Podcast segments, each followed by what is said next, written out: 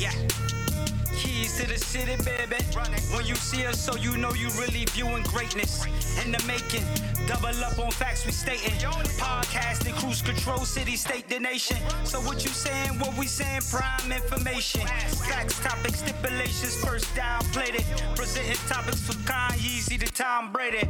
Facts, keys to the city. We unlocking the statements. And ladies and gentlemen, we are back. Clovercrest Media presents Keys to the City. What a show we got for you today. We'll be joined by the great Joseph Aguirre to talk about the Houston Cheatstros. Yes, the Houston Cheatstros is the new name for them. We'll talk about that. What does that mean for baseball? The New York Yankees, are they all in? Are they staying back? We'll see about that. We'll also be talking some more college football. Big old Kanish Chaz Reether will be calling in. Should Alabama be the fourth best team, even though they lost? And who is number four? Ted, I'll ask you. I'll ask Chaz as well. I know his take on it. I know he's not against. I know he's against Alabama. But we're gonna do with the NFL as well. Russell Wilson is the Steph Curry of the NFL. I'll tell you why in a little. But first, ladies and gentlemen, we do have to talk about what occurred last night. Coming into last night's game, these were two teams that were now getting, we're starting to warm up. It seemed like they were going in the right direction. Both teams in the AFC North, maybe fighting for a wild card position.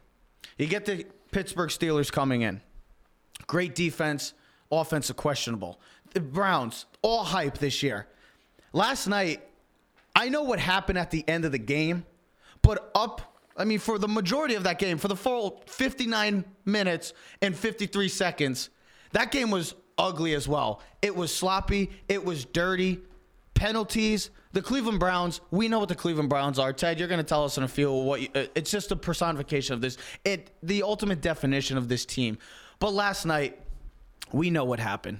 If you haven't seen it by now, it's been all over the news. Living under a rock. It's yeah, you're living under a rock. It's been all over the news. It was on Good Morning America, and the breaking news it just came out. Myles Garrett is done for the rest of the year. Maurkice Pouncey is suspended for three games, and OG, as I'm going to call him, as most people calling him a coward, is suspended for one game. Both teams fined two hundred fifty thousand, and everybody could go back and forth with That's this. it? And every yeah, that's it. No, not a lot happened last night on Thursday night. That last seven seconds, boy oh boy. I know people are gonna blame Mason Rudolph for this, but this is all on Myles Garrett. What in your rightful mind is saying going through your head at that time, saying that yes, let me take off a helmet and use it as a weapon? What are you trying to send to the NFL? What kind of message is the NFL sending with that? Now we know that we've or the NFL specifically, has been adamant of player safety, correct? Concussions. We, we want to take care of our players. It's the most important thing. Health is the most important thing. So last night, people want to kind of brush it off, this Myles Garrett, and said, say, oh, well, he used the helmet. He was, Mason Rudolph was starting it.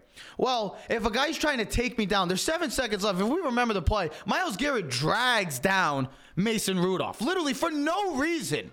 So Mason Rudolph tells him to get the hell off. He starts punching him. You know the rest. But to use a helmet, a weapon, it is a weapon. I'm a football fan. I've played football my whole life. It's been in my family all my life. You and me both. You're a referee currently. I'm a commentator. So football has been in my life. I played it. I've never seen anything like that. It's one of the most disgusting things in all of sports. Maybe the other thing I would say is the malice at the palace. But uh, I mean, and we know how that was. That was disgusting. That was disturbing. Last, last night, boy oh boy, that game was ugly. It started ugly. Both teams played ugly, and last night's game ended with the most ugliest way it could have possibly happened. So you see this, Ted. I don't even know what to say, man. We're we're diehard football fans. It's been in our life forever. To see something like that, this is such a black eye for the NFL because of the reason that all they, they care about is player safety. You see something like this, Ted. It's just unfortunate. I, you know, I- so- Unfortunate? So, here, here's the thing. No, it really is unfortunate because I was thinking about this before when I, you know, I went to use the restroom, and then you know that's where they say men do their best thinking on the toilet. So, you know, I'm thinking about it. and I'm like, you know, we should be talking about the game. You know, we got a Browns team that's won two straight games against the Bills and the Steelers. Important games. A lot of hype behind this team. But you know, I took a picture last night, and I said it to you when I got home from work. I said, what we saw last night was typical of the Browns this whole season an undisciplined, mm-hmm. egomaniac, selfish, self-centered team, and they are what they are. They're a four and six team. They're a team that leads the NFL in penalties with 87, penalty yards with 822, and they have four ejections, the most in the NFL. Everything was the most. Um, and it tied the most by any team in the season since 2001. And, you know, I'm thinking about this and I'm like, you know, when I first saw it, you asked me what was my reaction. Now, I kind of almost like I'm not gonna lie. I'm, I'm I didn't have a reaction. Ted, you said he should have got only three games. Well, I- My initial three because Crazy. Cra- Of course, it's crazy. If the NFL screwed this up, Roger Goodell should have been dismissed from his job if he messed this one up. so up. then we've we've listened to this nonstop for 24 hours, and it's crazy because this is not what you want to see in any sport. No. you want you want to be talking about the game itself. You know, you said it before. uh, Good Morning America. They're led off. They could have led off with a school shooting that happened in California. A school shooting. They could have led off- started with the impeachment stuff going on. No, they started with the NFL. NFL. And and this is what it's about. We're talking about a situation that occurred in an NFL game. It's a product of the NFL that is the number one TV marketing sports thing that's uh, listen, it's one of the biggest things in all of the world, especially in America. Yeah. The NFL. We're talking about an incident between a two football players where a guy took a helmet off a player and hit another man in the head. And God forbid he hit him with the crown of the helmet. Who knows what would happen? I'm going to use all the words inexcusable, despicable, disgusting, sad, horrifying, hurtful. Because we should be talking about football and what it means for these two teams and the game in itself. Who said it best? It was either Freddie Kitchens or Baker Mayfield. This almost feels like a loss. I- Yes, they won last night, but the way that game is, that's just a sour taste. For the rest of the year going forward, this could be still discussed moving on. I texted- this is not a day or two's thing. This is going to be a week or two. They're going to be talking about this. This is not a good look for the NFL. It's a black spot yes, it's it's a black eye to the Black eye. sport That's a right. better word. It's a black eye to the sport and it right might now. be bigger than a black eye. It's it's one of the worst things we've seen in the football in a long time. See, you know, we've had you've had baseball fights, crazy things. We've seen things in minor leagues where a guy has come out with a bat or That's something. the same kind. If you want to relate it to hockey or you want it to relate it to baseball, it's like bringing out a hockey stick or a baseball bat. I know it's dangerous; those are much more, da- but it is still a weapon. maybe the craziest thing I've seen was the Todd Bertuzzi hit when he played for Vancouver and he Oh, and he came from knocked behind out, yep. and he pu- t- punched the guy. the guy right. He got him out. 25 games for that. He got some. He got the biggest criminal thing. The biggest thing about this is it all comes down to the player's safety. I mean, they've been, we know about the concussion thing. People have been adamant about it. They've been going after. Forget, this is They're a bro- try- this is a brotherhood. They're too. trying to and they're trying to make this work and make the game safer. Last night was no room for making the game safer. I mean, anybody that wants to defend Myles Garrett, shame on you because that's not allowed in the NFL. That's not football. That's not football. I've heard Ryan Clark say it, and I love Ryan Clark. He's one of the most honest people in this in this field. He said something today, and I told you, and I said I 100% disagree with him. That's not football. Taking your helmet off and smashing against a guy's head. God forbid, he just had a concussion too. A couple weeks ago, he had a concussion. And you're telling me that's football, Ryan Clark? You're better than that. Yeah, because you, two, because is two not don't make a right. that is not football. Mason Rudolph, yeah, he was going after Myles Garrett, but anytime you try to use a weapon in a football game and you trying to tell me that's football, no. You might have played in the professional league, you might have played in college. I didn't get those chances, but I did play football.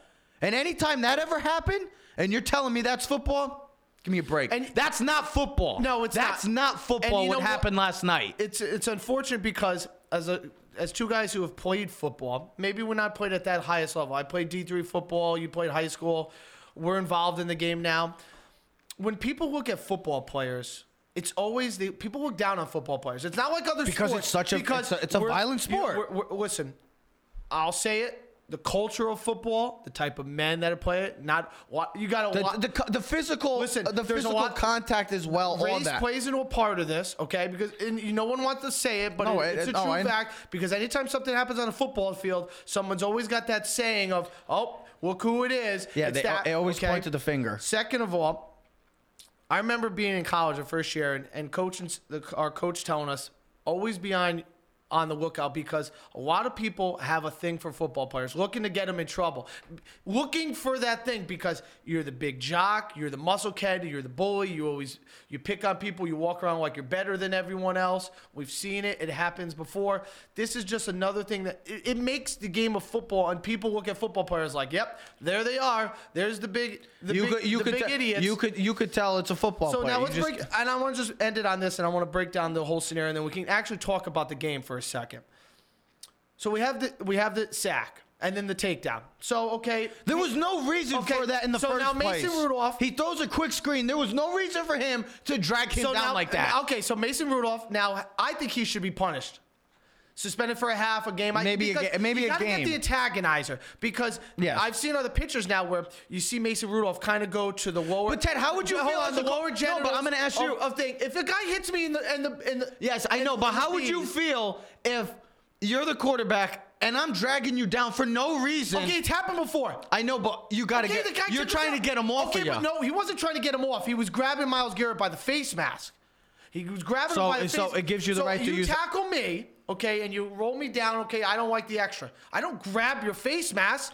So I let you the one right of my to do- guys push him off or something. It still doesn't. Pro- okay, it still doesn't. Okay, he kicked him. In, the, he kicked him Yeah. low. Yeah. Okay, he grabbed him by the face mask. Now think about this. We've seen this. It happens before in other fights. We've seen like when Andre Johnson had the fight against uh, Oh, Finnegan. Cortland Finnegan, yes. One guy grabs one guy's face mask. The other guy grabs the other face mask.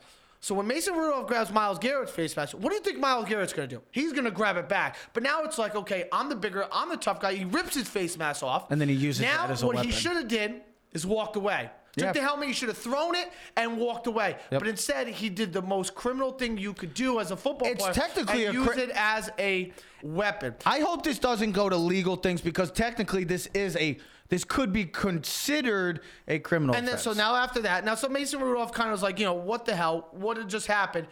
And then you have the guy. the cow, the coward, as what the they've been called. Number 65. I'm not even going to try to pronounce his name because I'm going to mess it up. Okay? But he comes in from behind and pushes Mason Rudolph in a cheap shot. And then he goes in afterwards and goes, I was just protecting my teammate. So I don't know about you, but if that guy's never been in a fight before, it looks it because if you're trying to protect your player, now I, I said this to you last night, if you're getting beat up, I don't go push the stranger that's watching the fight from the side. Yeah, the random guy. Or the guy's girlfriend. I go in the fight and go attack the guy that's jumping you, and I and I Yeah. and I and I go after his head. Mm-hmm. That you go jump in after Marcus Marquise Pouncey. He wanted nothing of Pouncey. That's the thing. He comes in and takes a cheap shot on the quarterback. That's not protecting your player. It's just- protecting your player is going after the guy that's on the ground. It's just so that's a cheap shot. I'm glad he got suspended. I wish he got suspended more. I think he should have got three games. should have got at least two Pouncey should have got five.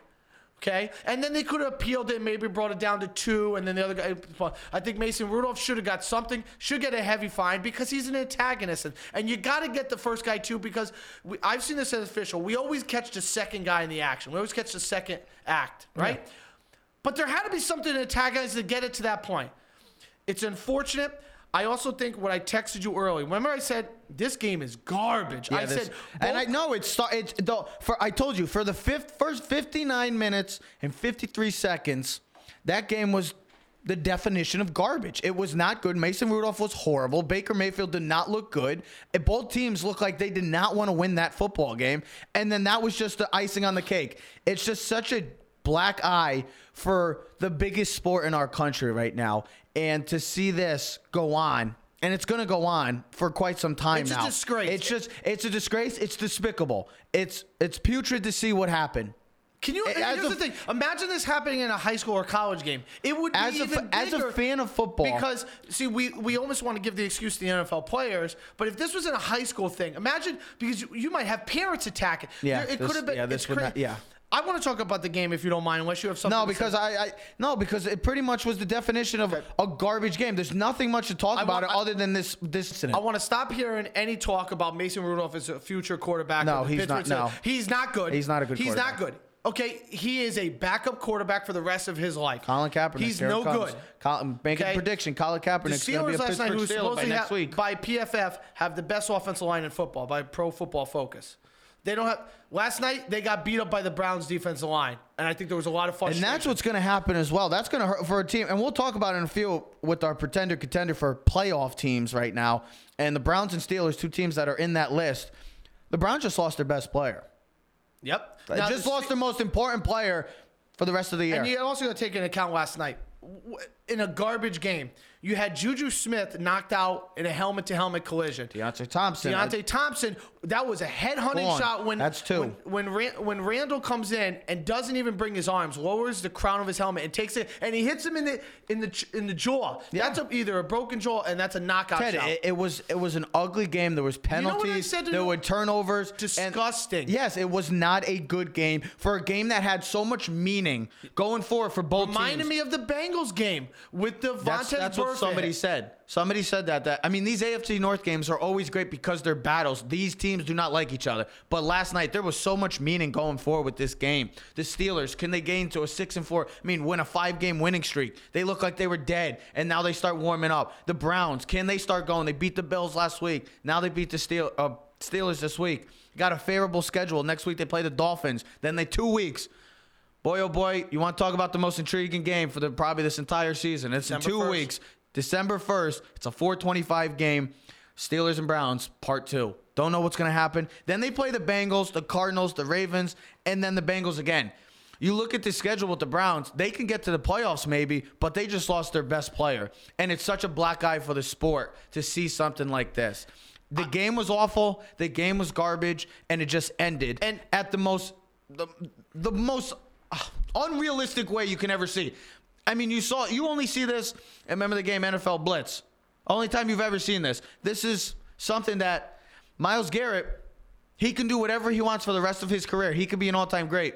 This will always be in. This will always be his main moment, and it's not a good one. Other than that, my biggest takeaway last night was the Baker, how bad Baker Mayfield is. He is not good. He is not a proficient quarterback. He has lost everything that we liked when he came out of college. His accuracy, his oh, ability. Oh, yeah. to listen. He missed OBJ multiple times. He missed Jarvis Landry.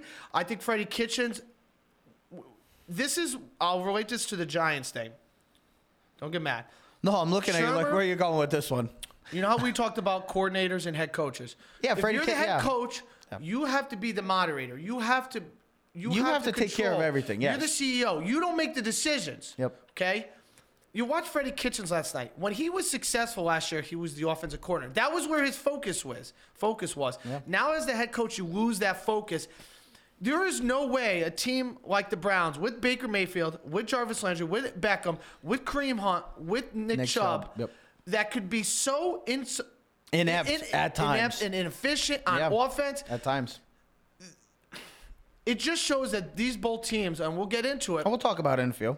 Have have more growth going forward than they than we think they are. You know what I mean? They are they are still at the adolescent age where they have So let's get in. Let's get into it. I'm gonna get right into it. Since since we're talking about the Steelers and the Browns, we're gonna get into our pretender and contender list for the so-called playoff teams. And there's some five and four teams. I'm gonna add a couple more teams because I do feel like there's teams that are maybe gonna get into the playoffs that I do not take seriously as well, even make it to the playoffs. And I'm gonna start with the Browns. Ted, are they a pretender? You're just gonna give me pretender, or contender. Are they a pretender? Or are they contender? and, and this is for the playoffs, right? And just so everyone understands, I apologize. yes. I still think they're pretenders. What they showed me last night, Okay. they should have won that game by 28 points. How about easily. how about uh, are either teams contenders? No, I think the Okay. pretenders. I think last night the Browns proved to us last night that the Steelers are pretenders. We kind of got fooled the last couple weeks because of how good the Steelers defense was. But at the end of the are- they are a day, your defense. offense has to be better, much better than it played. Mason Rudolph is not going to lead them to the playoffs.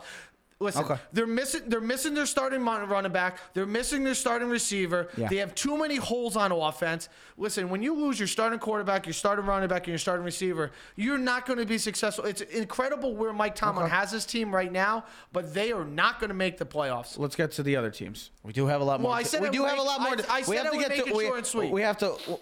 We have a lot more to go with more teams. I I would put it this way. All- all right, I'll never- put it this way: between the two teams, I'd give the Browns a better chance Okay. of making the playoffs than Because the of their Steelers. record. That's fine. And the schedule. Going Okay, forward. thank you. Uh, Don't give- l- let's get into another AFC team that we didn't have on the list, and it's not in the picture sh- displayed right now. But it's a team that's six and three currently, and it's the Buffalo Bills. They just lost to the Cleveland Browns. Are they pretender contender? I'm going to add them to the pretender list as well. Oh, are you? I do, yeah, I don't take them serious. I do not think they're a good enough offense. I think Josh Allen too inconsistent. I Their think defense it's the, is great. it's the Steelers. It's just their offenses. All three of these offenses are at times inept, and they have great defenses at times too. But they don't. I, I'm not trusting them. I'm going to move on to another Same team. thing. I agree with you. The Bills Yeah. because of the quarterback. Josh Allen hasn't made the growth yet that we would like to have seen. Maybe next year the Bills will be that team. All right, let me get into another. We're going to go through AFC, then go to the Yeah, NFC. absolutely. Let's rock. The next one is the Colts. They're on a lose, two-game losing streak right now. Jacoby Brissett's not playing, but right now, what do we make of this team? Are they a pretender contender? I'm going to say a pretender right now. I think with the Jacoby Brissett, how long it's going to be, I think he is a difference maker for this team. I just don't trust them right now. I think with Brissett out and having Brian Hoyer under center, they're going to struggle. They struggled last week. I mean, when you lose to the Dolphins at home, there's no reason for that happening. I don't trust this, the Colts as well. I put them in my pretender list. I will only put them in the contender if I know Jacoby Brissett is healthy going forward. I think he can get them to the playoffs, but if he's not healthy going forward, they're a pretender. They're the team where So in other words, I'm, I'm so wishy washy on them because they have the offensive line, they have the running game, they have T.Y. Hilton. I just don't, I don't know if they have enough playmakers, and someone's going to have to make the. So- here's my thing, and the reason why I said this because you're going to say Ted. So they're contender and pretenders. Someone in the AFC's got to make the wild card teams, right? we- yeah. Who's going to make it? Well, I mean, if we don't take the Browns, we don't make the Steelers. Hold on, I got one more The team. Colts. I got one more team. Okay. I got to. I mean, I don't, I don't know about the Chiefs. I'm not going to say the Chiefs, but the Chiefs do not look The like Chiefs the are making the playoffs. They're not missing. They have the a lot of question marks. I know they do. The last team is though. in that division. They're five and four. They probably have been the surprise of the the year. Surprise team, I would say, and that's the Oakland Raiders right now. Five and four. They play the Bengals this week. All signs point to them winning. Can they be pretender contender? Oakland, Jon Gruden. Does he get going into Vegas? Do they go to the playoffs? I'm going to say yes. I'm going to say they are a contender. I think the schedule favors them. Yep. They have, listen, they have a very solid offensive line, like we've seen. They have a great young rookie running back in Josh Jacobs. I think Garrett Carr is good enough at quarterback. You look at the quarterback and teams that we just said the Colts, the Browns, and the Steelers. Derek Carr is much better quarterback in, of any of those teams. And I think if Derek Carr was on those teams, I would put them as contenders. I'm gonna go with. I'm, I'm gonna agree with you. And I think their defense, listen, No, it's not great, but it's sufficient enough. And I like what Jon Gruden and, and um, who's the uh, GM? I'm thinking of. Oh my God, I'm drawing a blank. Mark Davis. No, he's the owner. Uh, The guy from Oh, the Mike NFL Network. Mayock. Mike Mayock. I was, I was gonna say McShay. Mike Mayock. Thank you. I would say I would agree. I agree. think they're would- contenders. I'm going to actually agree with you too. I really do like the Oakland Raiders what they're doing. I love what Gruden's doing. It's impressive. and it's it's. I mean, for a team that nobody thought had high expectations, they're coming in and they're exceeding them well above any of those expectations. I'm going to take the Oakland Raiders to get into the playoff as a wild card team. Surprise, surprise, Jon Gruden is in the playoffs. Let's get over to the NFC quickly. And this could be more intriguing because there are bi- there's some big name teams on this list, and three of the teams we all had maybe Super Bowl aspirations for them. I'm going to start off two of them in our division. Eagles. What's going on with them? Carson Wentz. He's been playing all right. He's been up and down though. Their defense they've they've been decimated with injuries coming into this year. Many people had them maybe winning a Super Bowl, but right now they're five and four, fighting with those Cowboys for the NFC East title. What do we make of the Eagles? I say they're a pretender. I do not think the Eagles are going to make the playoffs because of the injuries. I think there's just going to be too much to to overcome. And I just don't like that. I don't know what's going on with this team. Their team is so inconsistent. They're on a two game winning streak. They play the Patriots. It could be all changed this week if they beat the Patriots. But right now, I'd say they're a uh, pretender. I agree totally. Listen, they don't have any deep threat. They don't have any speed. Yeah, they need a okay? receiver. They don't have any speed, and that's something we've always talked about. Where being able to stretch the field and open up the seams for the two tight ends that they have Yep. in Dallas Goedert and and uh, excuse me, and Zach Ertz. Yeah. You know they have Alshon Jeffery, but he's like a bigger tight end. Yeah, I mean, he's a tight end with just a little bit extra speed, and maybe Ertz is faster than him. You know, they don't have an explosive running back. There's a report out, Jawan uh, Howard's going to be out this week, Oh, so they Jordan use Howard. Miles Sanders. They're too inconsistent. Their defense has been inept at times this year. One team in the NFC East is going to make the playoffs. And is that the And- then is that the Cowboys? and I- then? it- is the Cowboys else- pretender or contender? Listen, I think the way the NFC picture is set up is is going to be the playoffs. pretender or contender? Dallas Cowboys. Dallas Cowboys are going to make the playoffs. They are a contender. They're the they are a contender. Yes, they are a much better team than the overall than the Eagles. They own the Eagles. Dak Prescott's like five and one against Zach. I mean, excuse me, against Carson Wentz in his career. They have the better offensive line. They have the better running back. They have the better receiver in Amari Cooper and Miles. Miles um, Miles Mike- Garrett, huh? Yeah, Myles Garrett. Myles Garrett. Shut up, Ted. I know. Slow down. I'm kidding. They have the defensive players. They have the defensive line. They have the linebackers. They have the secondary. Listen, I know people don't trust Jason Garrett, but I think they're good enough to get to the playoffs, and that's what we're talking about. Contenders to get One to the playoffs, and they're one of the most dangerous teams going forward because they can do so many. They got the number one total off- offense in football. I- One of the- a lot of people probably don't Only know that. reason why I'm going to put the Cowboys as more lean towards. can't put them the pretenders only because someone's gotta make the Only playoffs. reason why they're going to make the playoffs is because I just think. because the Eagles are not. Yeah, the Eagles are not, and One one's in the coming. NFC is making the playoffs, and that's it. One team's coming out of this li- the division. As we all know, we all thought these were two teams that maybe are going to go both to the playoffs. It doesn't look that way right now. Not the way the rest of the Cowboys NFC have been up. so up and down this year. They start off hot. We know they've beaten nobody. Then they lose a couple games and they win a couple more. They just lost last week. It all comes down to the shoulders of Dak Prescott. Can he make the play? Sometimes he does, sometimes he doesn't. And Jason Garrett, my God, nine years. He's the longest, third longest tenure coach in the league, I believe. No, fourth. Fourth. Behind And Payton, re- Tomlin, and Belichick. And the rest of the three have, and Carroll as well. And all four of them have been to the playoffs. And And all four of them have won a Super Bowl. Not named Jason Harbaugh, Garrett. too. Yeah, Harbaugh as well. Jason Garrett hasn't done anything. Two wins in nine seasons. I'm going to go with them just because you have to pick one of them. The next is the Rams. Quickly, I do not see them right now. Their offense is what's going on with this. They a year ago at this time, we were like, "Oh my God, this is amazing." Sean McVay, he's this new genius.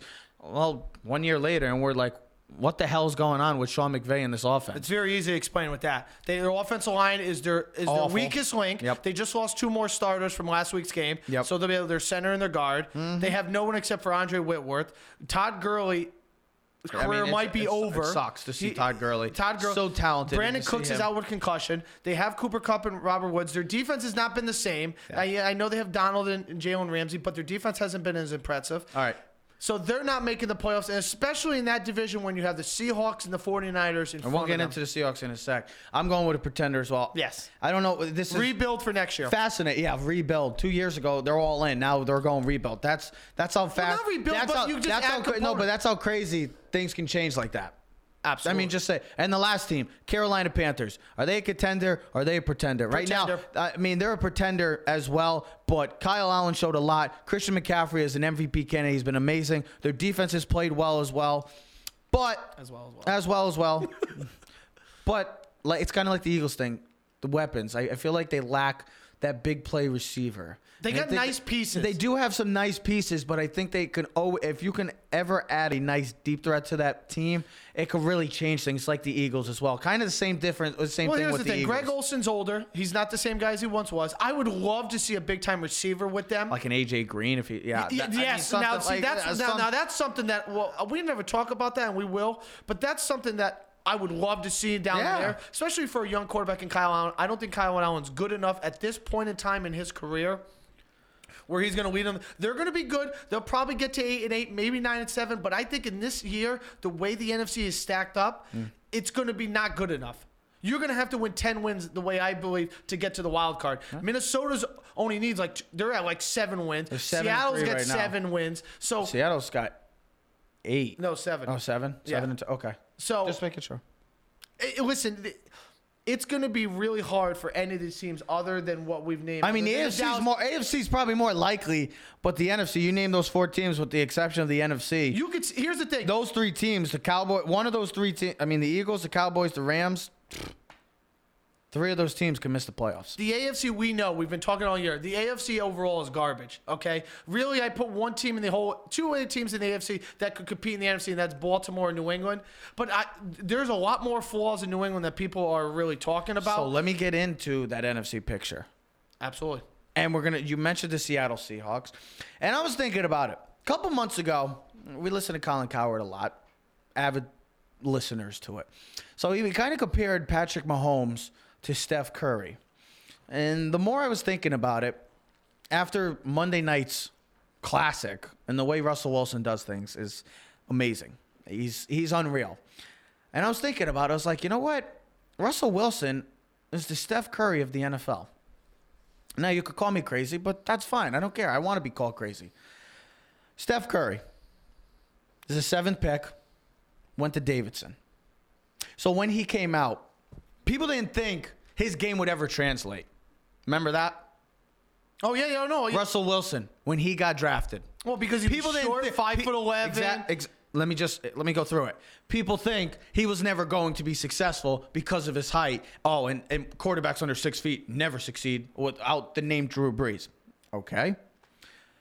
At the time, you had a position, the center position was huge. Steph Curry comes in. He's changed the position. At one point, we were saying the center position was dead. Now we have centers shooting the three ball. 10 years ago, that was never going to happen. Yeah, you got down in the block in the post. You posted up. You got you asked for the Russell ball. Wilson, 10 years ago, we would have never thought quarterbacks under six feet or six feet were going to be getting drafted, let alone in the first round, Hon- let alone the first well, pick. Well, there back was, to back. well, here's the thing: there was Michael Vick, but I know where you're going with this. It's on a consistent basis that guys like Baker Mayfield could go number one, or Kyler Hold on. Murray can go number one, or Lamar Jackson could be a first round draft pick. My point is, I'm not putting Lamar Jackson because he's over six feet. I'm not talking about that. I'm talking about something you would have never seen. He kind of is changing the narrative of, hey, we can take a guy that's six feet under, or we could take a dual threat quarterback now. The pocket passer, they're starting to maybe get away from that. Just like the NBA, they started getting away from centers. Or they've changed, and you've seen big men become jump shooters, shooting three balls. And now we look in the NBA, a whole new view of how we draft shooters now. Just shooters. You look at guys like Jamal Murray, Tyler Herro, Devin Booker. I know they're all from Kentucky, Hey, but still. How about all the kid three- from Atlanta? That's what Trae Young as well, another guy. Guys like that 10 years ago, you might have taken them late in the first round, maybe, because point guards at the time were facilitators. They weren't shooting the ball like crazy, scoring like they do. Look what Steph Curry has done for shooters. Look what he's done for the NBA. Look what Russell Wilson has done for quarterbacks. Look at what he's done to change the way we look at the narrative of you must draft a pocket passer. Back in the day, now you're getting rid of that whole narrative. Let's get a guy, Kyler Murray, Baker Mayfield. Amazing. Never would have thought this would ever happen. And both guys just so happen they get the balls in their they get the ball in the hand. They can do whatever. It's amazing what they do. Steph Curry, you know what he does. If he gets over half court, he can take a shot from anywhere on the court. When Russell Wilson's on the field, he can be running 30 yards back. He might still get a first down because of the way he's changed the game. Both quarterbacks or both players are generational talents. They're both in the West Coast as well, and they've changed the outlook of Each sport. of each sport with the name of shooting in this ver- in the in the of with basketball. What I mean, and then the NFL drafting dual threat quarterbacks and quarterbacks that are under six feet. Guys like now another name that you could possibly be hearing, Jalen Hurts. Two years ago, you would have never talked about Jalen Hurts as maybe a first round pick. Now with the way that Kyler Murray has gotten drafted number one, Baker Mayfield has gotten drafted number one, it's because of a guy named Russell Wilson who has changed that forever. Oh, yeah. And now that you see guys in the NBA shooting the ball more, big men Well, playing, it's not even just playing, shooting. and we always get mad. How about this? It's not no, even but just we always. shooting. Steph Curry, listen, got guys like Trae Young drafted. Okay, before Steph Curry, we always had point guards that could shoot. Uh, Not guys. like listen, this, Penny though. Hardaway could shoot, and he was a point guard who was 6'8". The difference is Steph Curry was a small point guard. Two, remember coming out of Davidson, he was like this. He was a guy that we Not never he's thought his big, game- But they said this game would never translate into the NBA because it's a big man game. Yep. You know, the the, the, the smallest guy that we could ever remember being that successful was Allen Iverson. Okay, a small guy, a guy that's under six foot or close to six feet. Spud Webb. I mean, guys like that, Yeah, but- but, but I know what you're- different I know what- yeah, scoring. yes. Steph Curry, Trae Young in his second year is averaging 28 points a game. You know, still we had question marks going on Trae Young. Is he even big enough to compete? Because Curry's bigger than him. Was he going to be able to compete and, then- be successful at this level? And then look at a and guy- he has, and he's become a su- a star for the Atlanta Hawks. Now you look at Russell Wilson. What he has done for the Seattle Seahawks and for the rest of the NFL and the rest of the guys. The guys like you said, Kyler Murray and Baker. Look at what Kyler Murray's doing right now. He's on the verge of maybe going throwing for almost close to 4,000 yards this year. He has a year ago. He has helped those guys go from guys that maybe would have got drafted late in rounds to, to first round picks to now number one pick. Ted, a year ago at this time, we weren't even considering Because there's Kyler Murray. thing about dual threat. You know, Cam Newton, dual threat. Lamar Jackson, Michael Vick. We've had dual threats. Colin but Kaepernick. to see what he's done but guys that are smaller. other than Drew Brees, we haven't had guys under six feet dominate. And now you're looking at Russell Wilson change the way we view quarterbacks. Steph Curry has changed the way we view shooting for the rest of time. Until we're gone from this world, the NBA will now forever be a shooter's league. The NFL now with the next draft, you don't know who could be the number one pick because of guys like Russell Wilson. He's changed the narrative. Steph Curry has changed the narrative. That's why Steph Curry, or Russell Wilson, I should say, is the Steph Curry of the NFL. They've changed it forever. And then we. And both and and we know and look at also. I don't know if it's changed the game for the NFL, but it's changed the outlook. You don't think it's changed the outlook? No, because Ted, we we just talked about it last week on the show. How we should maybe maybe start considering drafting and getting away from the pocket passer quarterback and more of the dual threat. And and they don't mind Yeah, this. but I, see, they don't here's mind. the thing. I don't think Russell Wilson's about dual threat because he's a passer. But, okay, I think it's more of- specifically I think with him, when you got to use this category, you got to use it as a size thing. The spec- there you go. Ten years ago, you would have never Because just you would you would have probably your job would have been on the line if you took a chance on a guy like Russell Wilson. Drafting a guy under six feet, Because- you just don't do it. and it. the next now person look at that it. people were kind now of relating uh, Russell Wilson to is the Oklahoma quarter. Uh, excuse me, is the Alabama quarterback Tua? He's not that big of a quarterback. He's just over six feet, 6'1". and he's got the same look of, Of Russell, Russell Wilson. Wilson. He's got the same leadership, and when he's healthy, and if you remember when he first came and played in the college world, he can run. He can make plays with his legs. Now that's my point, He is- was dynamic enough. He's like the lefty Russell Wilson, and you're going to look at Tua might be the number one quarterback, and it goes to your your motto and what you're saying. A smaller quarterback that has athleticism. There's always a thing dual threat. All I'm trying to say is, ten years ago, both of these guys, they were just a thought. The idea that a six feet, six foot or under quarterback could be number one picks nowadays, or a shooter, or we thought the center position. Who would have thought back then, ten years ago, that the center position would start? Big men would start would the three ball would en- enhance three balls to their game shooting that. We would have never expected it. We would have never expected russell wilson a guy like russell wilson to come in and dominate. These two guys have done that and they've changed the league forever. And look at if you want to think i'm crazy just look at the past two nfl drafts. The number one picks have been two quarterbacks with a height of six feet or under. I'm sorry it's just these are two guys that will forever And Tua might be the number one The- pick, and he might be the same thing. And these are three. These are two guys that have forever changed their sport, plain and simple. Did you want to close? Uh, let's close out with the New York Giants. We haven't talked about the New York Giants because we are Giant fans. But quickly, should the New York Giants have shut down Saquon Barkley? It's one of the big questions right now. This is a team going and no, we don't know. Once again, another year has passed by, and it's three straight years that the New York Giants. We don't know what the direction is right now. The New York Giants. They're an abomination. They're atrocious. They're two and eight. At one point, they were two and two, and now they are two and eight. Boy, oh boy, what do they do with their franchise player? Me, I'm playing. I'm forever playing. I mean, I'm not telling somebody's not telling me, yeah, we're gonna shut you down. No, I'm playing. That's that's the competitor in me, and that's what I want to do. I want to play the game that I love, and you're not taking me out. I don't care. Let him play, and I'm glad that he say, oh, I'm playing. I'm not. Good for him. Yeah, absolutely. You're a competitor. How somebody could say, yeah, shut him down for the rest of the year? No. Then you're not. You never played the game because most of these people that comment and make these comments never played the game. I, I, I listen, Saquon I, you- Barkley you should not be sit down. You, you, under- you shut- understand where the person's coming from because you're thinking about the future. Because everyone's worried about what the player's not gonna do it. I, of course not. You're a competitor. No one's shutting me down. You, you listen, guys play through injury all the time. I understand. You're two and eight. You're not going nowhere. You're not going to make the playoffs. You, I can understand sitting him week 17. You know when you when it's totally irrelevant. Yep. But not now. Not now. He's got the bye week. Let him play the next couple weeks. Listen, we got to build some u- uh, some some unity with this offense. Okay. I read the stat last night. I didn't even believe this. I couldn't believe it. Golden Tate, Sterling Shepard, Evan Engram, Saquon Barkley, and now Daniel Jones all have not been on the field at, together at one at at any point in this season. I would just like to see what the team would look like with those players on the field, even for a game. All right, that's all I want to see. Saquon Barkley's going to play the rest of the season. If you want to sit him week 17, that's fine. You know, everyone's worried. Oh, what if he gets hurt? Listen, okay, whatever. We can't play. You can't go through life wondering if you're going to get hurt. Okay. Yeah, you I go. I, I, I take my car out and I drive up to Farmington every Friday.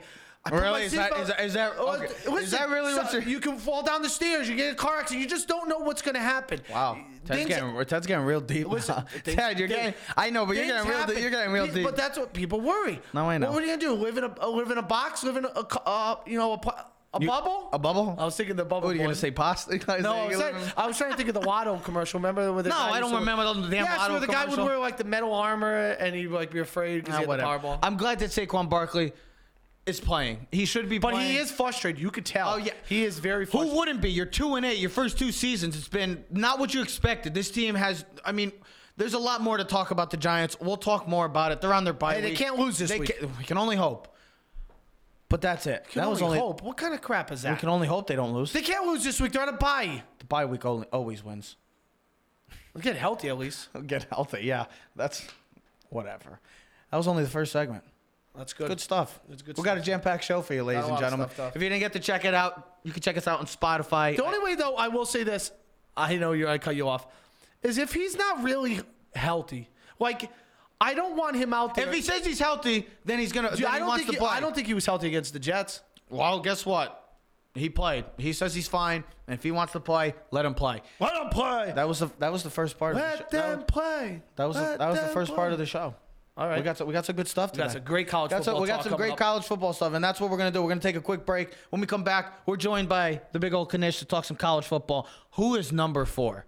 That's the main question. We know who top three is, but who is number four? Is Alabama really done? We'll be joined by Chaz. We'll talk about that to discuss. We are Keys to the City. We'll be right back, folks. You're listening to Keys to the City, brought to you by All Noise Radio. Here's your host, Trevor and Ted.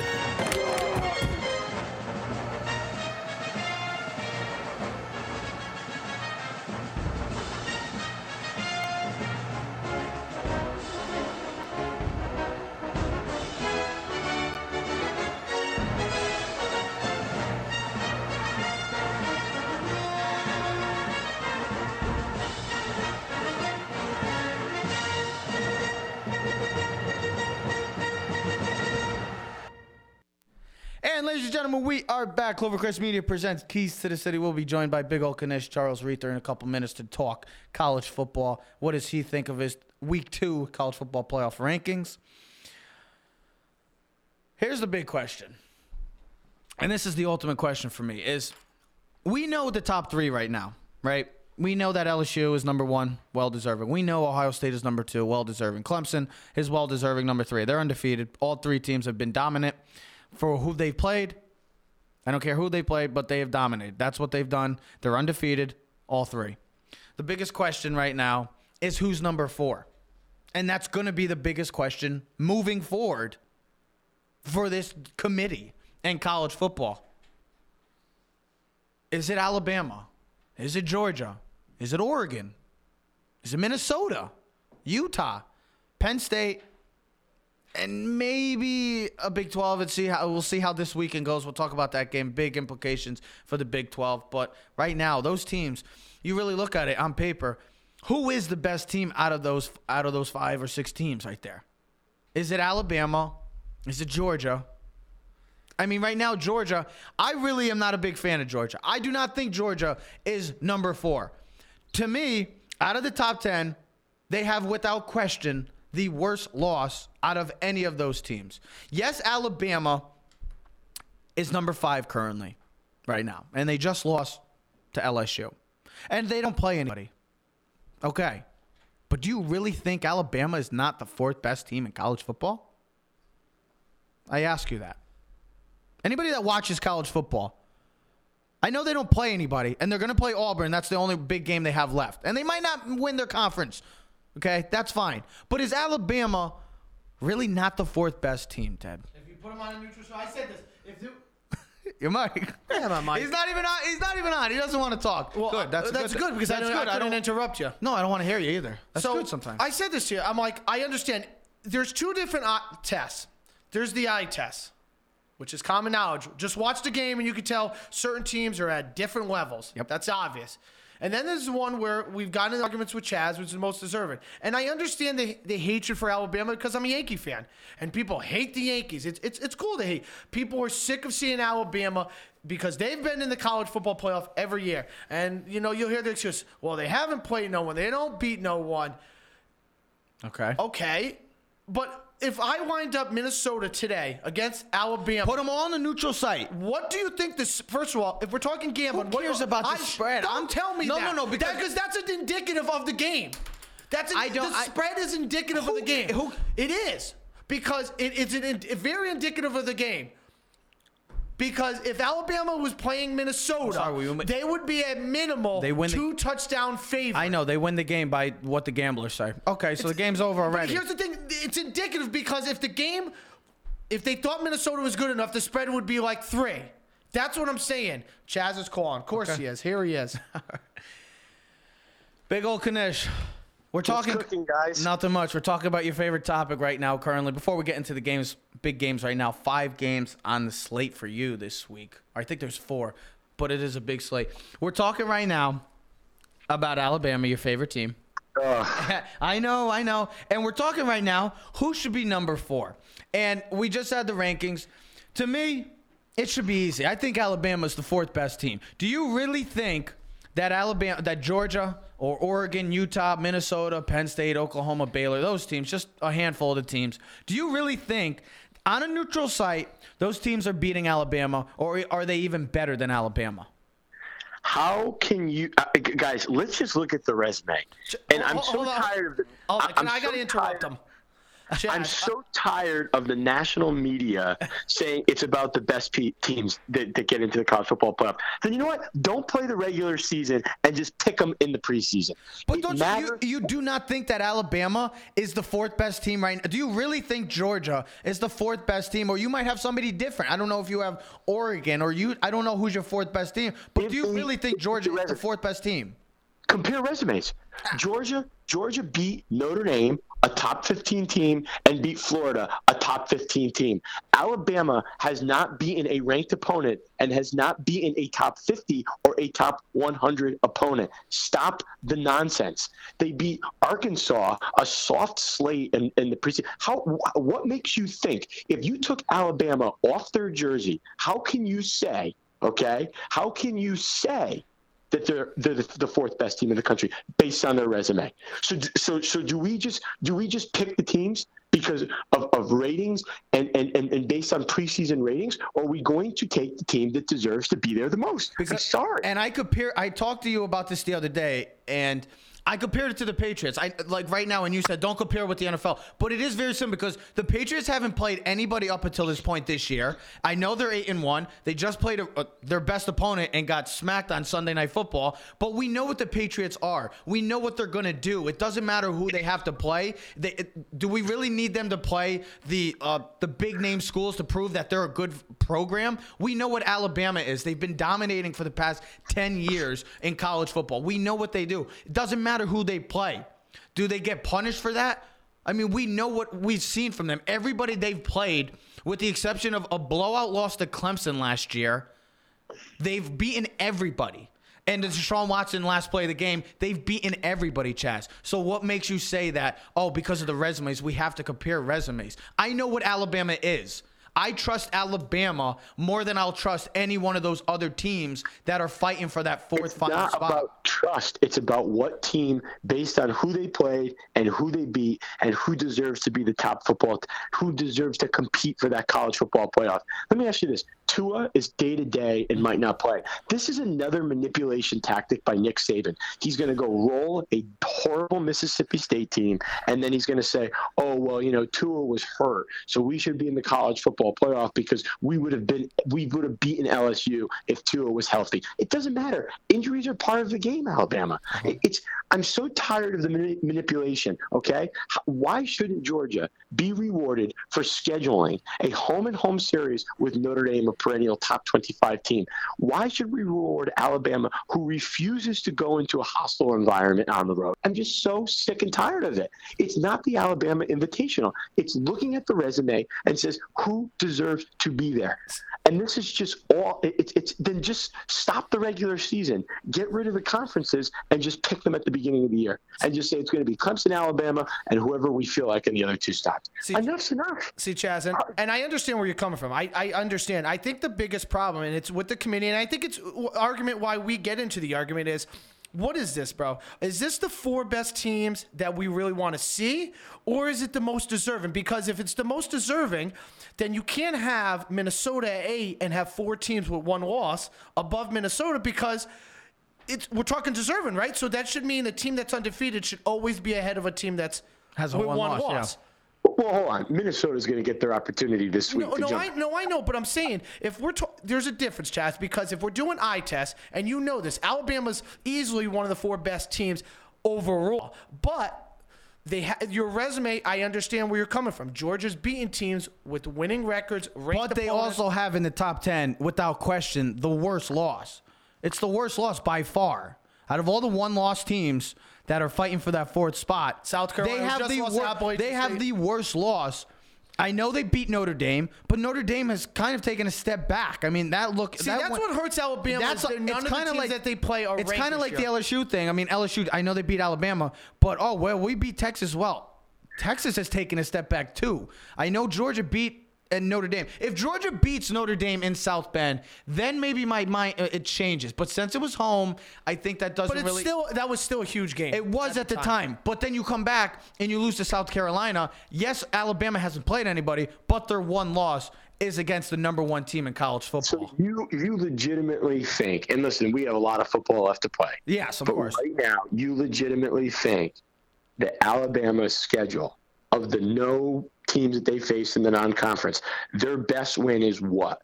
And you think that they should be in the college football playoff over a team Yep. that beat Notre Dame? I do. Well, well they're I gonna, do- Georgia's going to have to win out. The only way they're going to be able is to win out. Chaz, I do. I, I still do believe that Alabama is the fourth best team in college football. I I, I- I mean- I, I strongly believe that. I will Why? take them because, Because I know what I, I know what I'm getting from Alabama. I know they haven't I know they haven't played anybody. I know Really? yes. The last, the, the last two real teams that they played with real offenses have mauled them. Okay, their defense can't stop a nosebleed. Okay, so they deserve to be in there. Why? Because people want to see two.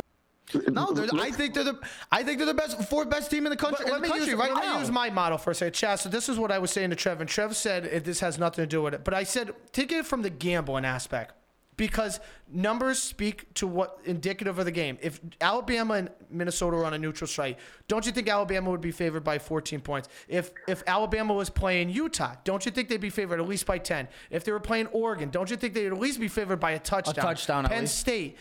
Georgia maybe they'd be probably a four or five No, point I bet they'd be a three point favorite. Okay. They're That's still it. a favorite. But, but I'm saying They're everyone else. I'm not counting Georgia because I think Georgia right now is most deserving at number four because of who they beaten.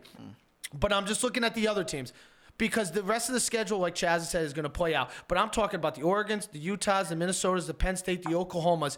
If they were matching up on a neutral site against Alabama, don't you think Alabama would be at least a 10 point favorite against all those Yeah, teams? but, but but but if you take a look at Alabama, that line against LSU was completely out of whack last week. Six point. I, I think because people wanted you to think that Alabama's history, the 31 game win streak, and the home at Bryant Denny Field, that they were just going to continue to roll over opponents. And I think, like you said last week, fool's gold if you thought Alabama was the same team as they were the last seven years.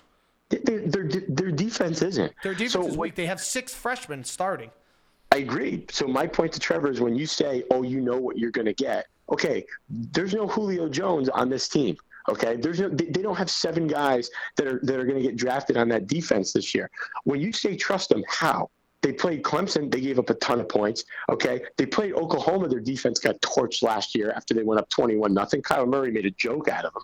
And then the, the LSU put up 40 something points on them. So you say that you can trust them when the last three times, okay, they played any decent teams, their defense got pummeled.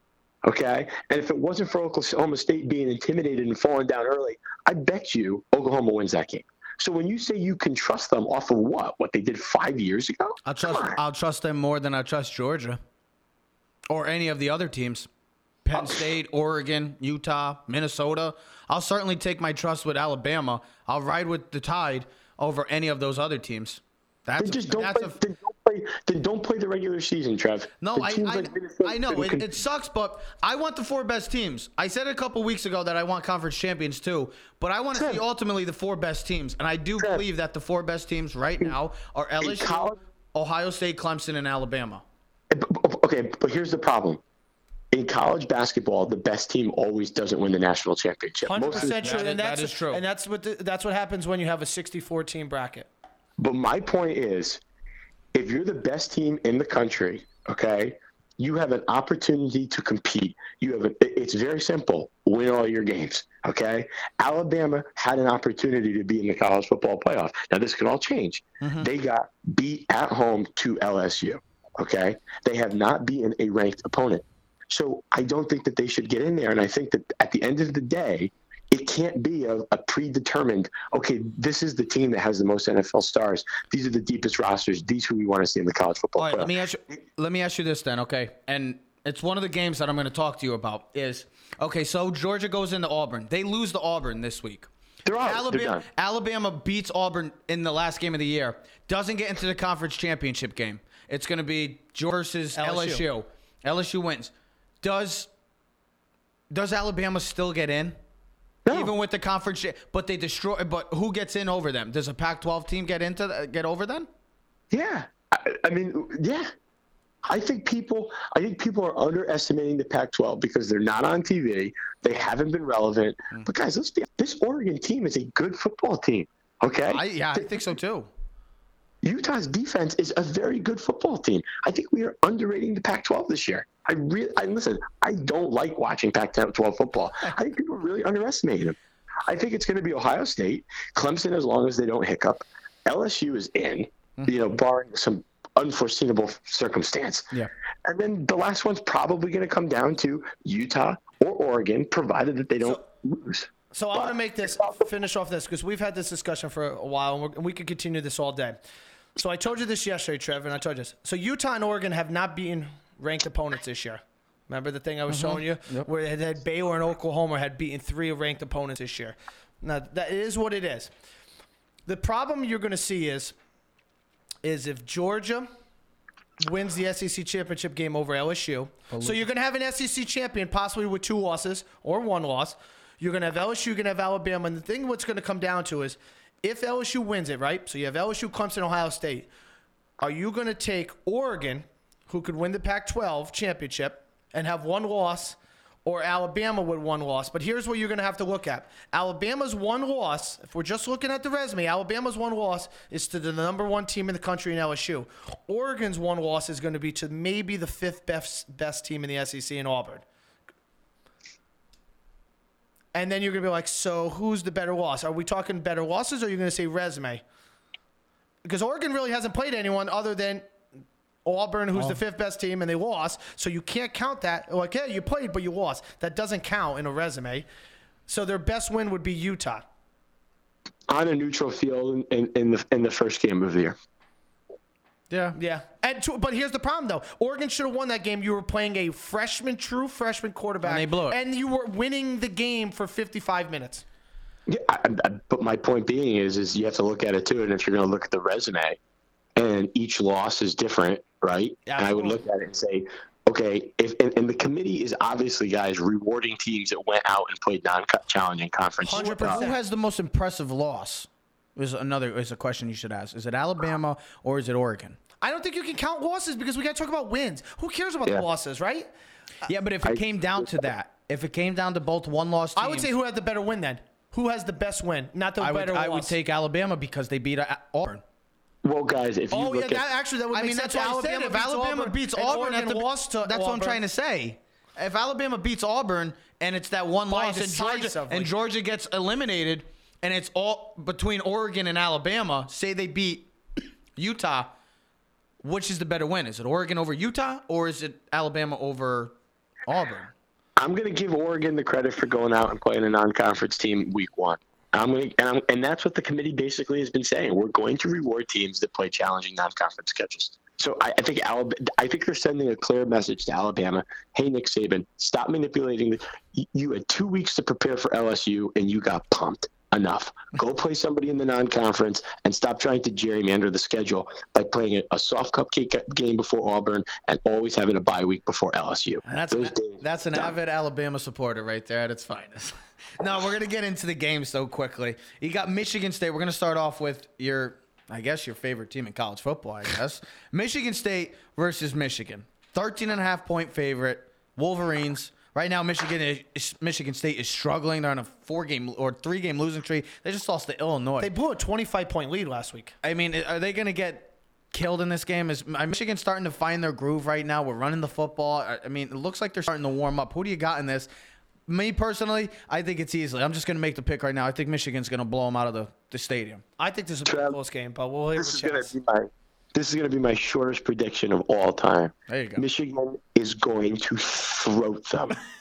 Lay the 13 and a half. Okay, sounds good. Next one, we got the midshipmen of Navy going in to South Bend to fight face those fighting Irish. Who do you got in this game? Are you going with the military or are you going with the Catholic school? Well, I'm going to tell you this. Notre Dame's going to certainly be racking up some travel rewards over the next five weeks. Four out of the next five games are away from South Bend, and they start their road trip in Annapolis against Navy's triple option attack. Notre Dame's run defense has been stout all year. Only Wake Forest rushed for more than 170 yards against the Irish D, and Brian Kelly had a week to prepare for the midshipman ground and pound attack. All signs point to taking the Irish here with the extra time and a red hot Ian Book. But as Senator Moynihan said, to be Irish is to know the world will break your heart. I don't think Navy will win this game. However, I think 24 is way too much in a rivalry game. I'm grabbing the 24 here. They're a 24 point favorite. No, seven and a No. I got seven and a, ha- uh, a seven, seven and a half. Notre Dame. I think you're looking at the wrong line, bo- boys. No, 24 and a half? no, We- we- we- no. no, it's on ESPN. I got it right in front of me. Minus seven and a half. Where are you looking? Where'd you get yours? If it's I got mine 24, from if, the- if it's 24, I'm taking Navy I'll 24 take all I'll day. take Navy. I'll take that with Navy. Well, So you know what? Who cares? I'll take him with seven and a half. okay. Uh, you know, I this game is always a close knit game. Always in Navy, that triple option, you have to be sound on defense for Notre Dame. So let's get into another big time game right now. Minnesota coming off the huge win, probably the biggest win in program history over Penn State. Going to Iowa. We know what Iowa's done the past couple years. They play spoiler. They beat Ohio State. They beat Michigan. We add the trifecta and we eliminate the Golden Gophers. Guys, everyone's underestimating the Golden Gophers. They didn't think they could beat Penn State at home, and now they think they will beat the Hawkeyes at one of the toughest places to play in the Big Ten, Kinnick Stadium, this Saturday.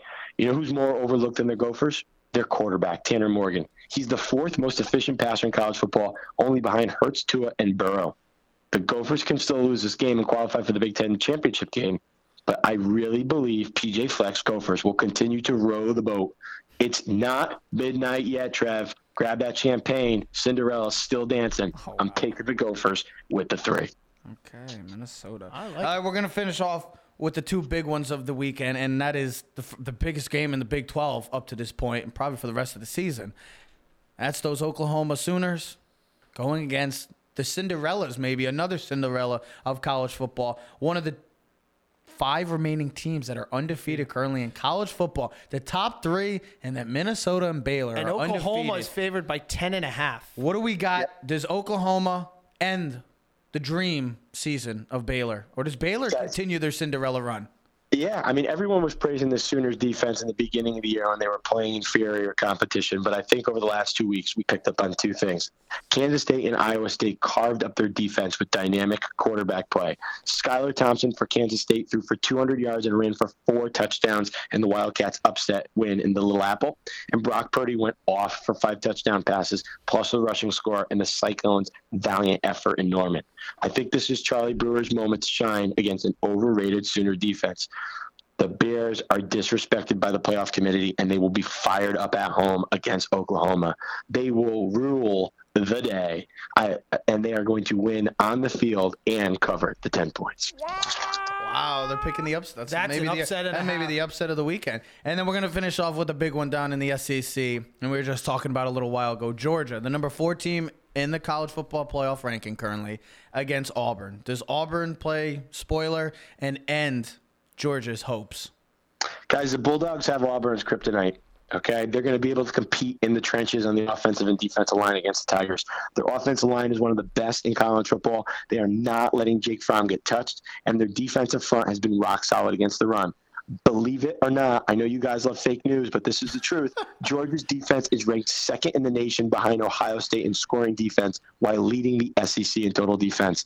I'm not ready to believe in Bo Nix, who against formidable competition, Oregon, Florida, and LSU, he has failed to complete 42% of his backs, passes. I'm letting the dogs out, the Georgia Bulldogs, that is, and laying the two and a half here. Okay, Big O Kanesh. Thanks. We'll for, see you guys. Thanks for joining us again, buddy. I appreciate it. We'll see you. Oh man, he is he is quite the uh, quite the work. Well, See, we could have this discussion all day, and it's and it's great because I, you know, I, I look at the comments. You know, Jace, he's a big Pac- Pac-12 guy, Big Utah Utah, fan, big Utah, Utah fan. fan. You know, the question is going to be if Utah wins the Pac-12 and beats Oregon. See, I feel like Oregon's going to get more of the credit. Would Utah get the enough of respect Over to get- Alabama, no. No. See, I think Oregon might have. Oregon chance. might have the chance because of the name. and they also played Auburn, Yeah, and their one loss is to Auburn, where Utah's one loss would be to to, USC. to USC. So it's it's it's the, you know what's great about college football is unlike the NFL, it's really a it's such a week to week thing where like things can dramatically change. You get the upsets, you get things. You know, we've seen teams in the last what four or five weeks, a top five team. It seems to be going down every week. So very interesting to see what happens going forward. No, This- I know. I mean, it's only week twelve. I know that. There's still a couple more weeks, but right now, this is this is it. and, and you Once still you have get- the, and you still have the championship when you get down, when you get down to close to Thanksgiving, this is it. This is the time where you really got to put up or shut up. And right now, the committee's going to have a tough task once again to figure out who. Right now, one through three seems, unless barring some major catastrophe for one of those teams, an injury or something. Those three teams are going to the college football playoff. It all comes down to who's number four. Whereas the past couple years, it's been, oh, who's number one, who's number two. I think if it stays pat right now, number one would be LSU, number two Ohio State, and number three Clemson. Four is where the million dollar question. My is, though. question would be, what would happen? God forbid, LSU loses a game, a slip up, and it can happen. It's happened. I mean, all they really got to play is Texas A&M and um, Listen, and uh, I know it's stupid, and People- Georgia, People are gonna most think likely crazy, Georgia. but maybe the Ole Miss game becomes tougher than a lot of Okay, people now, think. now Ole Miss stop, has stop, stop sipping, stop drinking. Well, here's the Stop thing. drinking You have to with that nonsense. Listen, you have to understand something. These are 18 to 22 year old kids. How you the same model you were going to use against Minnesota, where oh after the big win against they could have a, uh, a down game against Iowa. I'm gonna be I'm gonna be quick with my predictions. I already have all my predictions right now, but I don't see Ole Miss beating LSU. No, no, I know, but it I could think be, Joe it could be Burrow- a- I think Joe Burrow's Listen, on- no one thought UNC was going to beat. I think Joe Burrow's been on a mission, and I think last week proved that as well. All I'm saying is, no one thought UNC would compete against Clemson, and it came down to the wire when we were screaming at the house We- with a one point game. so anything is possible. we in may a college be on football game. a a road to Joe Burrow versus his former team, an LSU Ohio State possible national championship matchup. I don't know that Just- Ohio State Clemson game two three would be a hell of a game. You think? You Justin think? Fields versus uh, Trevor Lawrence for number one maybe next year. That's awesome. I'm gonna get into the picks quick. Then very you could have LSU versus Alabama. very quickly. Michigan, I see Michigan running the house, uh, running the state of Michigan this year. I see them beating up on Michigan State. Michigan State has just went downhill very fast. Woo! Went down really fast, and last last week kind of was the ultimate sign of it. You lose to Illinois, you blow a 25 point lead. There's no way they're going into the big house and beating them. I have Michigan. They're starting to they're starting to warm up offensively. Could be a scary test for Ohio State in a couple weeks. I'm going with the big blue. Michigan's going to roll house. I got 34 13. So I'll do my thing like I normally do. Listen, Harbaugh hasn't recorded a win over Ohio State since taking over the program, and he's two and two against Michigan State in the rivalry games. And do you know Michigan hasn't defeated the Spartans in the Big House since 2012? Listen, I think they will win this game. I think it'll be a closer game. This is a weird. Listen, these teams when they play, you get you such a rivalry between the two these two teams. Remember the fight they almost had at center field because uh, Michigan State. Remember they walked the field. Yeah. What was it? Devin Bush. Yeah. Was in the middle of the field. He was kicking the grass. Listen, Michigan hasn't recorded back-to-back victories over the Spartans since winning six straight in two, from 2002 to 2007. I think this game is close. I think D'Antonio pulls out all the stops, onside kicks, fake punts, fake field. So what do you got? So what do you got? I got 24-17 Michigan wins. Okay, cool. Thank you. I didn't know. I, You know I do my thing. No, I don't need to. I just want. You I don't have to do it. I I want quick my thing. predictions. I want quick predictions. Fast and improved. Fast, fast, fast. No, this is not. We're gonna slow, methodical, just like the Navy Notre Dame game. Ah, sh- Oh, don't get me. Oh, fall asleep. Go to sleep then. I'll take the rest. Never mind. I'm back. Na- I'm back. Navy versus ND right now. I mean, Navy after a terrible year last year started. They went three and ten, bounced back. They're seven and two. I always love watching a game like this because I love watching the triple option. I do love watching the spread offense, but I love the triple option. I love what Navy does and Army does. I just love their type of offenses. It's so hard to defend. Notre Dame, I don't know what to make of them.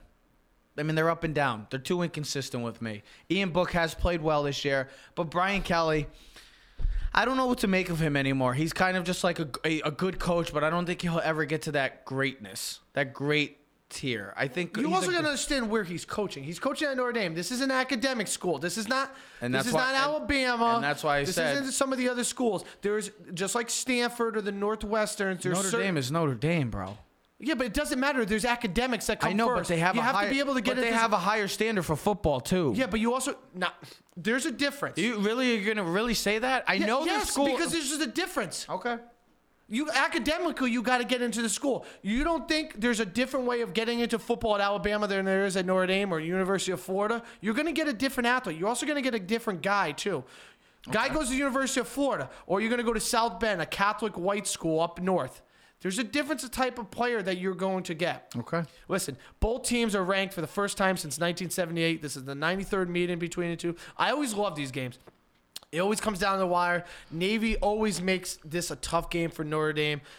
Notre Dame's led by their quarterback, Ian Book. I really like this kid. He's passed for over 2,000 yards. He has 21 touchdowns. He's rushed for almost 400 yards. He's got four rushing touchdowns. Then you look at the midshipmen. We know what they are. They are a triple option team. Love if it. you're going to play defense against them, and I ran the triple option as a high school quarterback, you have to be fundamentally sound. You have to have your responsibility. and You have to stick to it. If you, one guy screws up, it ruins the rest of the defense. I think Mich- this game is going to be very close. I'll take if if this was a spread game, I'll take Navy with the seven and a half. I think Notre Dame wins a close one, 27-24. But don't be surprised if Navy can pull off the upset late because this is a much better team than people are giving them credit I for. I'm gonna go with And they're led by their quarterback, I'm gonna Notre Dame, I'm gonna Malcolm go Perry. I'm gonna go with Notre Dame. I- I'm gonna go with Notre Dame. the close game? I I think it's a close game. I think they're going to have a hard time against this number one rushing attack right now in Navy. And this is what they do they're going to run the ball until you have an answer to stop them. I think ND makes a play down the stretch to seal the deal and win this. I got a score of 24 17. Low scoring, but I expect them to be right in the same range. Ooh, 24 17. Seven and a half spread. They make the spread. They ain't cover.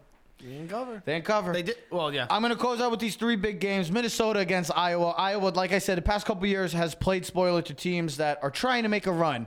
Ohio State two years ago, and then Michigan a couple years as well. Minnesota right now is eight, coming in off the huge win. Do they get the credit still? Time will tell right now. Still, they don't get the respect. And it's it seems like they're just not going to. I know they moved up to eight, but you still have four teams in front of them that have one loss. Do they go into Iowa, a tough place at night, always is tough to play in, against a Kirk Ferentz team? I'm gonna I'm gonna go with Jazz. I'm gonna agree with them. I'm gonna ride with the Golden Gophers. I can I see the continued dream season. Keep moving on. I'm hoping. I'm hoping I get to see a Minnesota Ohio State Big Ten championship. It'd be awesome. Well, you see. will because they have a two-game lead over both. But I would love to see them both undefeated.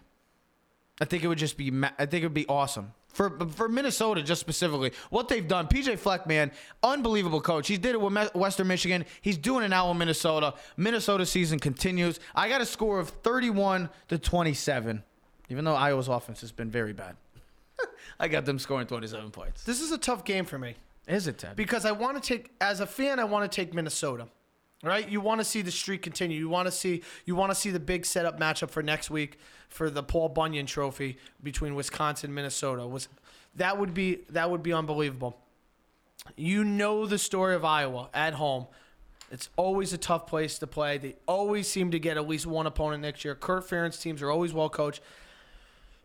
The difference, though, I think this Minnesota team, if they can build off of last week's win, they should win this game. They are the better team, without question of doubt. They have the better quarterback.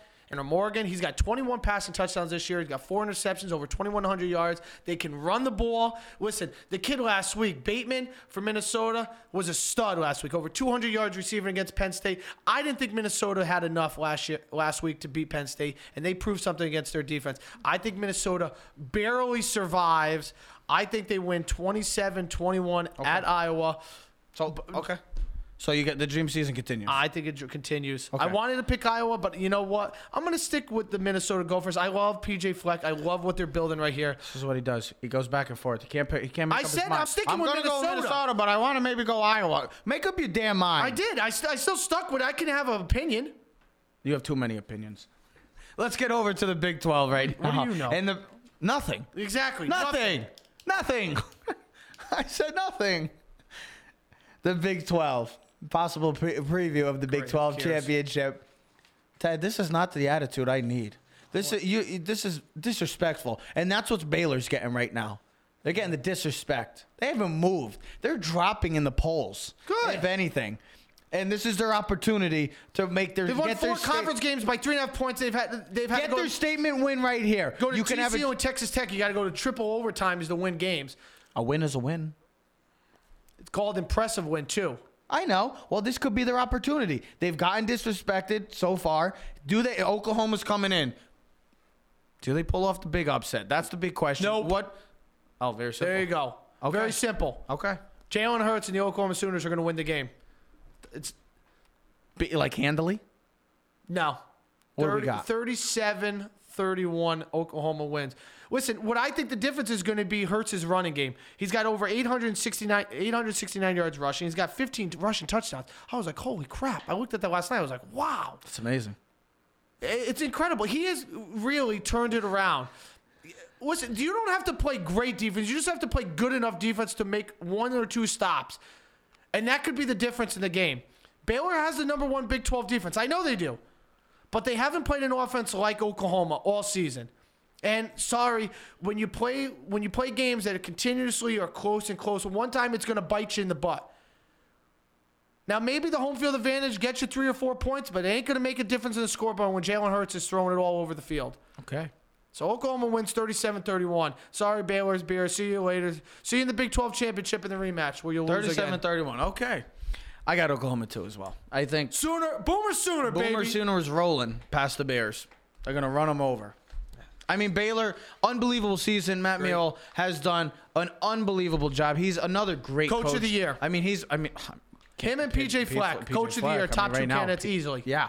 I mean, that's a toss up right now. That could go, they- maybe they'll have a co coach of the year They Can't have co. It's either coach. They've had co MVPs. They've had. Uh, they don't have. Do they have co Heisman's?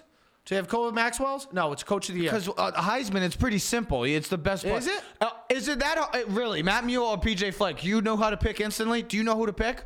Yeah. If you're the pick Give me coach the of end of the season, I'll if pick. You're the, but right now, I'm not talking about five weeks from now. I'm talking about right now. Who is the coach of the year then? You make it seem so, huh?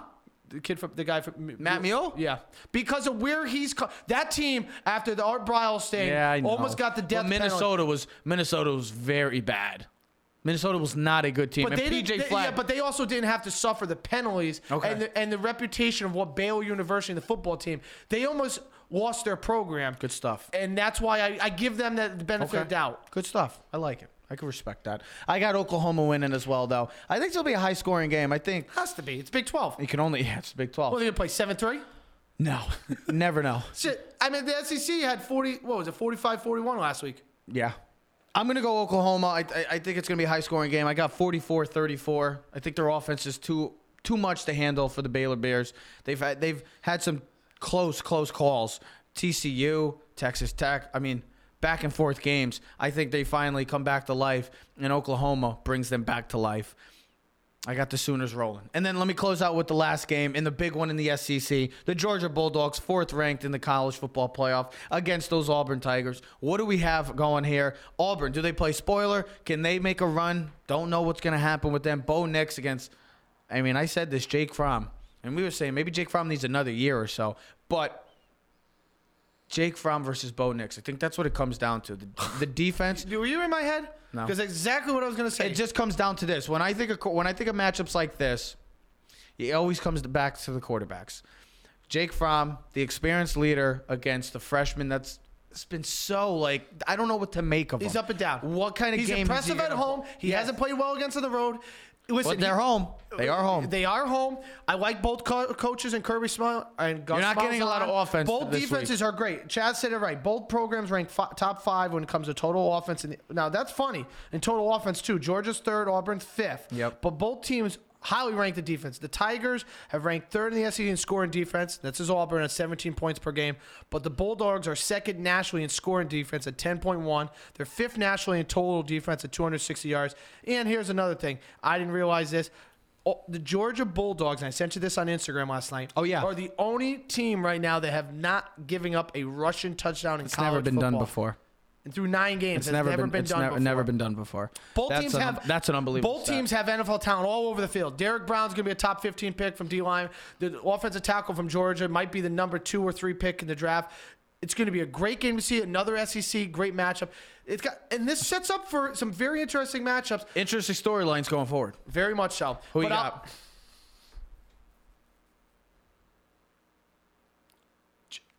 Who do you have? I got the Auburn Tigers. Do I do for- not. What do you, what do you I do not. score? I do not think this Georgia team is a good enough team. I do not think they're for real. And I'm sorry, I do not think they're one of the four best teams in college football. I mean, their defense has been great. Offense has been so suspect. They got to start running the ball, getting back to just ground and pound with D'Andre Swift, setting the play action with Jake Fromm. They haven't been able to do that. This is not going to be a high scoring game. I got 21 to 17 in favor of the Tigers, knocking Georgia out of the college football playoff. I'm gonna roll with the Georgia Bulldogs. I think they're on a roll right now. Good. I think we're setting up for a matchup like of it. Georgia LSU in the SEC championship game, where we're gonna have two top. I four think that opponents. Auburn. I think Auburn's going to win and going to set up that Auburn Alabama game to be massive for Alabama. It's all setting See, up. that's see, it's all if setting up, if my friend. If you're Alabama, you're, if you're up. Alabama, you're rooting for Auburn. It's all setting up for Alabama to get back I think, the. and the only reason why I say that. I just think it's gonna happen. Jake Fromm, happen. he's got to have a game to win a game. Like he's got to be. He's got to take that moment. He's got to have that he moment. hasn't had that moment this year. What did I say at the beginning of the year about Georgia? He needs to be a Trevor Lawrence. He needs to be a Tua. He needs to have moments. He needs to be a Joe, Joe Burrow. Burrow had his right moment now. last week. He needs to be a Joe Burrow. That's why guys like Justin Herbert, Jake Fromm, good quarterbacks.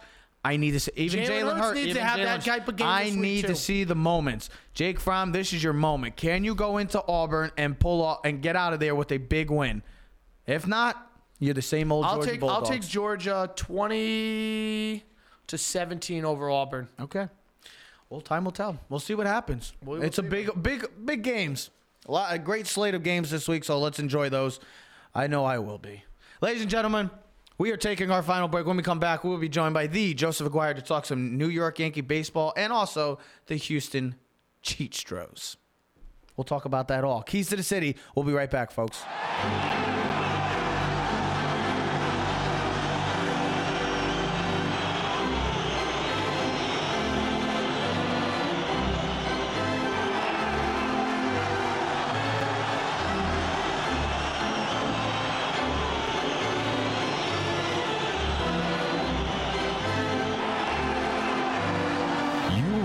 Sports? We've got sports. Here on Keys to the City.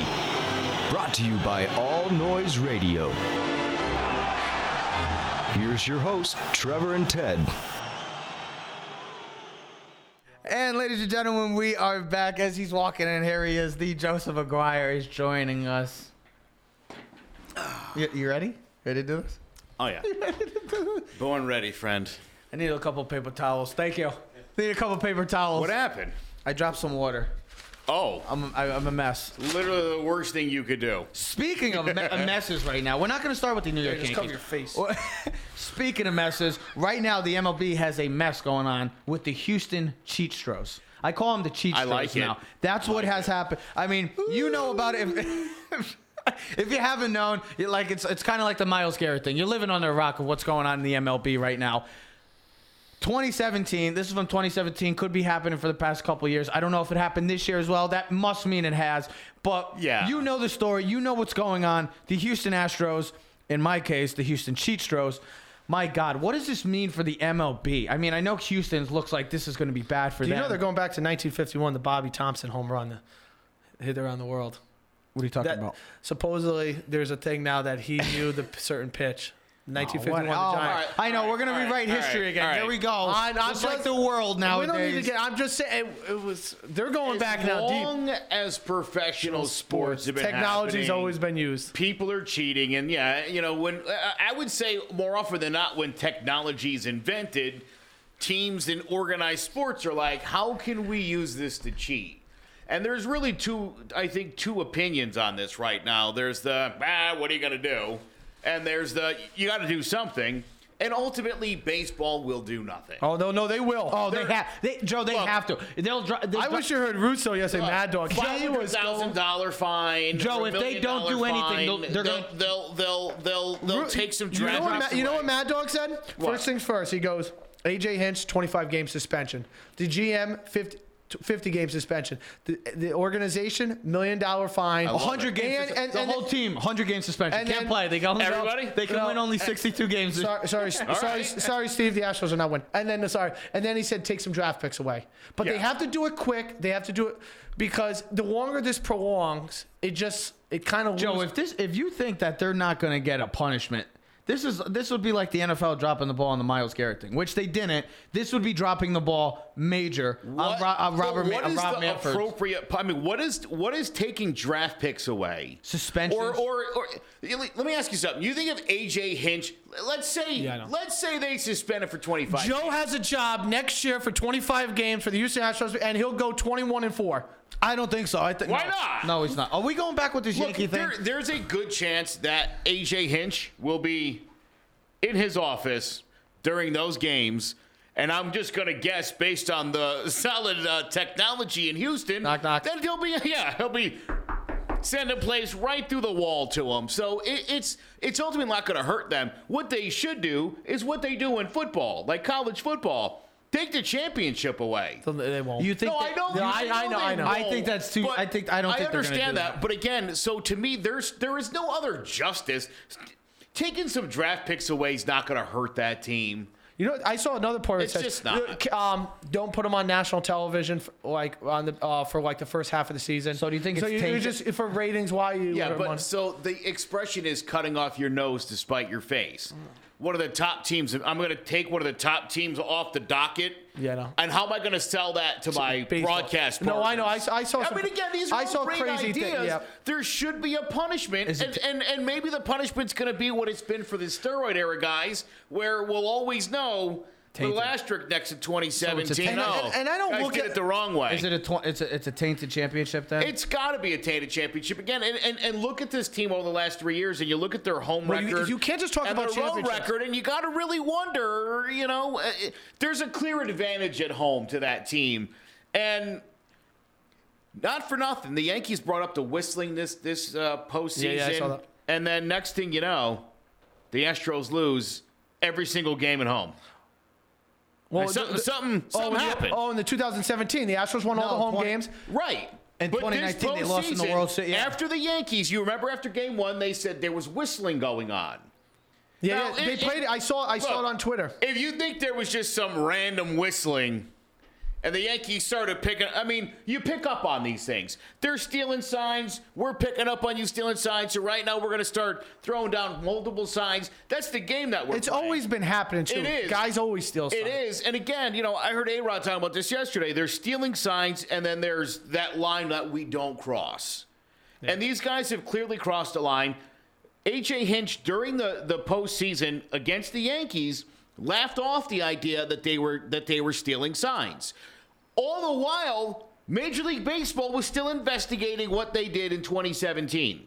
And now they're going to 2019. So this is this is really bad news. Okay? This was a team. This this would be like if Tom Brady during Deflategate was like had a flat ball in his hand and he's like, Well, I don't know what everyone's complaining about. I mean, come on, man. You gotta start if you blowing think- the balls So up if at you that think this is so serious, then why do you think there would be so light do you, on the punishment? what did they do with this steroid era? Not getting into the Hall of Yeah, Fame. but now- see, now those it's guys now- are not going to get into the Hall of Fame. Yeah, but now it's all now- those guys. Yeah, it's a slap on the wrist, but all those guys ultimately are not getting into the Hall of Fame. I disagree. I think this season, I think it's very likely Bonds and Clemens get in, and who's not in? I don't think so. Who's not in? McGwire and Sosa? Palmeiro- You, you could Palmeiro- make Palmeiro. Well, you could make the argument against all three of those guys, as, as whether it be as compilers, A-Rod. low A-Rod- batting A-Rod's average. another one. Sure. Canseco. well, Canseco wasn't getting He was in. never- but I think A Rod will serve his time, and he will eventually get into because the Hall he's of almost Fame. doing like he's doing all these good. He's got a new show coming called Back in the Game. He's on all these Yeah, networks. it's like a vindication But story. he's on he's MLB the ultimate one. He's on MLB. He's on ESPN announcing the game. He's he was on the But that's network. my thing. I, I just you you say that this is this is crossing the line, and teams should be pissed about this. But you think there's going to be nothing, nothing's going to happen with this. I mean, uh, it's unfor- again, what, like I said, a million dollar fine. uh, You, you know, maybe the owner's got worth a billion. Maybe you so suspend Jim Crane for a year. I, I- whatever. Again, I, I'm just saying, whatever you're going to do, you're not taking the championship away. And I get that. I understand that. You didn't take the steroid records out of the books. so you- we're stuck with what we're stuck with. So ultimately, whatever you're going to do is going to be either a slap on the wrist or a really hard slap on the wrist. But at the end of the day, the Yankees still got screwed, and you're you're not going to do How do anything about feel, that. How do you feel about um, Cora and Beltran getting investigated right now? you got to do your due diligence, though. You But that's gotta, what I'm saying. This is a huge deal. Just- and, now the so Red Sox have to deal with this. scandal. And the Mets. The Mets just got a new uh, manager, and they already got to deal with him. Of course, Here's, the think about Here's- that. here's the and other- the Red Sox got to deal with it, though. You now. also got to look at it from this perspective. So and I was, three- and, I, and this is why I'm bringing this up because I heard it on Mad Dog yesterday, the Russo. What about Verlander? Look at what he's done since he's been a Houston Astro and his home record. Redeemed himself. Okay, he has redeemed himself. Now you could say, listen, he's still great. Yeah, he's still great. Yeah. But knowing certain things, how many more wins did he acquire because of certain technology techniques in Houston as a pitcher? Does he deserve a Cy Young? Five extra wins, three extra wins, two extra wins made, got him the Cy Young over Cole. him 21 wins. You know what I mean? Yeah. Got him 21 wins. His Absolutely. ERA, he's home. There's certain advantage. And if that was and com- he turned himself around when he left Detroit. All of a sudden, he was like he was rejuvenated, like But the if- fountain of youth. He was no good at the end of Detroit. Everybody goes- thought it was Kate Upton, but Then- yeah, yeah, I think then- it might be sign then he went- then he went But to- also, how long has that thing actually been in that area that they've been saying? Well, Mike Center Fiers, the ex Has pitcher from the said at least since 2017. Well, since okay, so really- has it been in the same position Yes. since 2017? Is in that center field wall? well, maybe ball- where it was before wasn't working, and they were like, "Hey, moving over there. Oh, this is working." And listen, they probably paid some. Yeah, They probably, perfect. they probably paid some scrub like, like a guy like us and say, "Here, we're going to give you twenty thousand dollars. We're going to operate it. Every time you're just going to send us a little tap single, and the guy in the behind the dugout's just going to go like the Brett Gardner." How should the It makes a difference if you know what if a uh, breaking ball pitch is coming Absolutely. or not a fast. Again, it- every little if you inch know it's matters. not a breaking ball and you can sit fastball and you're a halfway decent major league baseball player, that is a monstrous advantage for you. How bad does this look for the MLB right now? And just dealing with all this nonsense. I think they've got to be thankful that the Nationals won the World Series. That is because true. my goodness, if this, yeah, I if they thi- win this- again, if they win again, Oh yeah. How do you? Uh, this would be this would be a disaster if you were talking about 2017 and say they had won it again. Yeah. And again, having already Having been all- accused by the Yankees, and and we're investigating whether whether there was more to that story. That would be That would be devastating to baseball. And if There's you- already people that don't like baseball, and and I think for a lot of people, This adds more fuel like- to the fire. And here's the thing: if we're only talking about the 2017, and I really think it was probably more of a postseason thing than regular season, because that's where you really want the advantage. You're not looking so much in the regular season, like whatever, okay. But you got to work the system But- out during the regular season. exactly, season. but here's the Make sure thing. it works. They played the Yankees in the ALCS in 2017. They are a different team when they were home those four games and when they won than they were on the road. Their batting average, everything dropped. It's almost like they knew what was. Never mind. Coming. So it's, it's, it- it's unfortunate. Yeah, It's, it's- it stinks.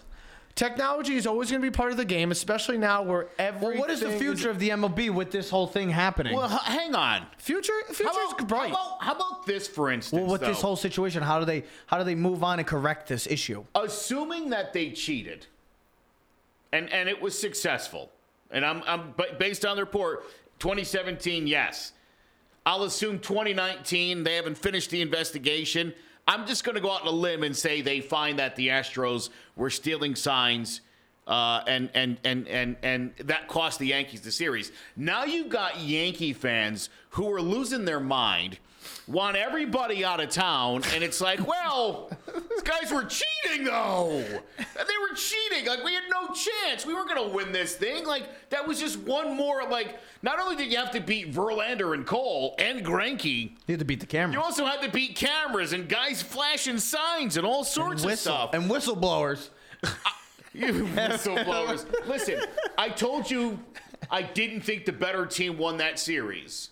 And I'm more convinced of it today than I was when that series ended. And you talk about this year or Correct. 2017? This this this, year. season and 2017 applies because I think the Yankees were a I don't think the Yankees were a better team roster wise. I think the Yankees outplayed the Astros in that series and couldn't beat them at home. And now we know why. Could be, yeah. I guess so. Uh, Not, not. It I guess could it- be. no, I guess- It's- yeah, I guess it's- this it's is a fa- fact. it's a fact. fa- it's factual. This is fact. That's and, and and again, I think for Yankee fans who are ready to blow the whole thing up, get rid of Stanton and Sanchez and Paxton and Happ and everybody else. I mean, it, it literally took a Not even- coordinated effort. Not even Yankee fans. How should baseball teams feel?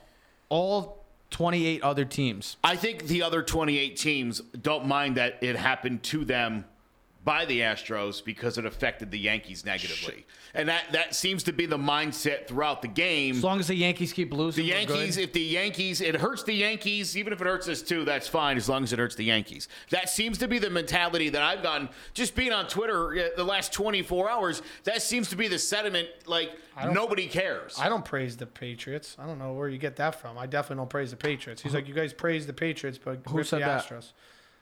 Oh my god. I don't praise the Patriots. Listen, I- listen- they just have been they've been so great and consistent. Listen, I'm sorry. listen, I'll- when I'll- teams win for 20 years, I'm going to make a want me to statement that's probably not the most comfortable. It ain't cheating unless you get caught. That's the only cheating is only indicative if you get actually get caught. if you do your thing and you don't get caught, it's, not not, wrong. cheating. What is it? It's just doing what you. It's, it's, no, it's. It, it- I'll put, I'll take Steve words. It's taking advantage of whatever you can as a player, as a team, to get If that If you're thing. not cheating, you're not trying. Is that the mentality that Why we're coming not? at it with? Wow. It's only listen. Ted's setting a bad precedent right now. Can I to just- all of our can I- followers. No, it's not because Can it's, I can I throw something out of nowhere? it's only looked negatively when already you got to something out of it. This is going to be so left field, but Usain Bolt, I have always insisted something's wrong there. What the hell did that? How could that guy be so much better than everybody what- else? Everybody in that sport cheats except for that guy, and all he does is beat all the cheaters. Well, I will say this though. Oh, that was he from is. field. Well, here, That's like way Here's, I'm just saying. Here's the thing. An advantage of that, and just and I know uh, is uh, one thing is he's six foot four. Oh, I Most of understand. those runners are five foot eleven. Yeah. And your stride Yeah. is a half stride. New over. segment It's on like me and Trev. new You ever segment seen on Trev Keys to run? City. yeah, trash. track and field. You ever seen Trev run? Like down the base path, he looks like he takes a thousand steps to get to first base. Yeah. And I'm like, dude, stride, Listen, bro. my point is when when something seems I, that's how I remember. when something seems odd oh. or like whoa that's weird you know bond 73 home runs everybody was like oh or or or a- again think about sammy sosa in 98 and then think of sammy sosa in 96 sammy sosa in 96 was like a 15 home run hitting guy By 2001, he was hitting 500 foot home runs. I mean, what? Like, Remember it- Jose Bautista? Yeah, listen, But it was good for baseball. It, it was, and that's and Because that's of- always the mentality baseball. But this is- look. but the Yankees, the Yankees that's- losing to the Astros. The Yankees can't get over the hump. You know, That's different. they this love is not that. a good look for baseball. I think it the- is a good look for baseball. I think it's exactly what baseball wants. it's the Yankees. Listen, it's the Yankees in the ALCS, but not the boring like it uh-huh. was in the late '90s, where they just won it every single year. I don't think people like that. You know what people are going to say? I did. You know what people are going to say? The Yankees weren't just good enough. The, the Red Sox had no problem beating the Astros last year or two years ago. If you want. Well, want that's to go. because they they have the same sign stealing guys. Alex like Cora. Cora. Alex Cora. Cora. You know what? They probably no. didn't do it to Alex Cora because Right. they knew.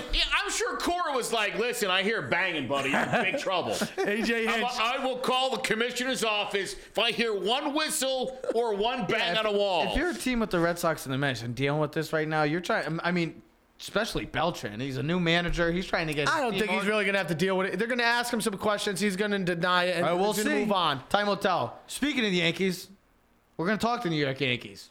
And Brian Cashman came out. Different kind of attitude from last year to this year. That'll last happen year, when you're sleeping on the streets. last year, the big names were Patrick Corbin, Bryce Harper, Manny Machado, and he really didn't say anything. This year, he, he was quiet last year. This year, he's come out and already said, I know it's obvious. Oh, we're going to go, they have to go do this. It's obvious. But he's already has been stating it multiple times. Think it's smoke and mirrors, or do you think it's actual all talk that he's going after full on, all in for Colin Strasburg? Um, I think it's. I think it's the more likely scenario is one or both. I think Cole is their is their number one target. Yeah. I think again, being that it's Scott Boras, you know, I think we all understand uh, Cole's going to get more money than Strasburg and a, and a better deal. And so I, you know, I think it, it it behooves the Yankees to find out a little bit about both because if you can get numbers on Strasburg. It'll sort of help you figure out what what's Cole going to get, And I then. s- I- and I then, still and see then you- you'll decide whether you're in or not. Yeah, and I still I still think Strasburg is probably more likely going to sign with the Nationals. I think that, I think I would give them more of a fifty percent chance that that happens. They And said Cole is uh, the fa- the favorite to get that to sign Cole is the Yankees. Yeah, but then you know what the thing is? That That's is every year the same. In, No, that's sto- not- that's yeah, it is. The Machado because the Yankees All right. have the most money. No, they the never said Yankees Mach- have I don't think they ever every thought Machado big- or Harper listen, was the favorite to go to well, well, Yankees. think I about this. swear to When's God the- he was coming to the Yankees. Think about Who, this. Machado. Oh, I thought it was a coup. I thought of- it was going to be like one of those Hey. when they, uh, hey, guess what we did? Hey, think Without- about this. you thought without Every year, though, when have the. Yankees not been in on a big time free agent? When's the la- Correct. But here's the thing. Look, you go back to the trading deadline last year. There were deals to be had. Brian Cashman didn't like any. Yeah, of of them. course. He didn't make a move. And- But there and- was no and good move to made. And it, right, and it worked out. It was it was the the no move was the right move. The idea that you know, look, Patrick Corbin, and I know he I know he did all right. He did pretty good in He did all right. in the postseason. He was good. He was okay. I'll give you he was pretty okay. How's that sound? No, give me at least he was good. At the end, he was decent. Patrick Corbin doesn't strike fear in the hearts of anybody. He's not the money they're paying him and the results they got are. Th- th- it wasn't worth it. I wouldn't put And him if at the our Yankees- number one though. If Over the Yankees signed Corbin, he would have been the number one guy in the rotation. no, Severino would have been the number one. He one. would have been the number one guy in the rotation because Severino wouldn't have been there. How would you? fi- What do you mean? Because he was injured. No, I'm pretending pretending he's before the season. Pretending? Severino- Now we're pre- now we're I'm saying, pretending? but once it happened, it, Corbin would have been your ace. Maybe they don't get Paxton. No, they, they probably would have because I'm was just a, it saying was maybe trade, they yeah. maybe they I- wouldn't have though. Maybe I, I'm just Yeah, saying, I understand. Similar everything could picture. have been Maybe the Yankees different. look at it this way: Yes. we got Paxton for a lot less, and we didn't have to pay that type Correct. of money compared to what Corbin is. And we look at them in the same boat as hey, they're both lefties. They don't have overpowering stuff. They both have great stuff. They both can win a Cy Young. But Sounds like two good pitchers to me. I take Paxton over Corbin all day, twice on Sunday. well, don't forget Corbin pitches in the NL, and we we've talked about that's this. the other Pitching in the. NL is a lot easier than pitching in the AL because just look at the DH position. Just look at the teams So, in, are you in saying- general are better. Look, Are you saying e- everybody that goes to the National League turns their career around?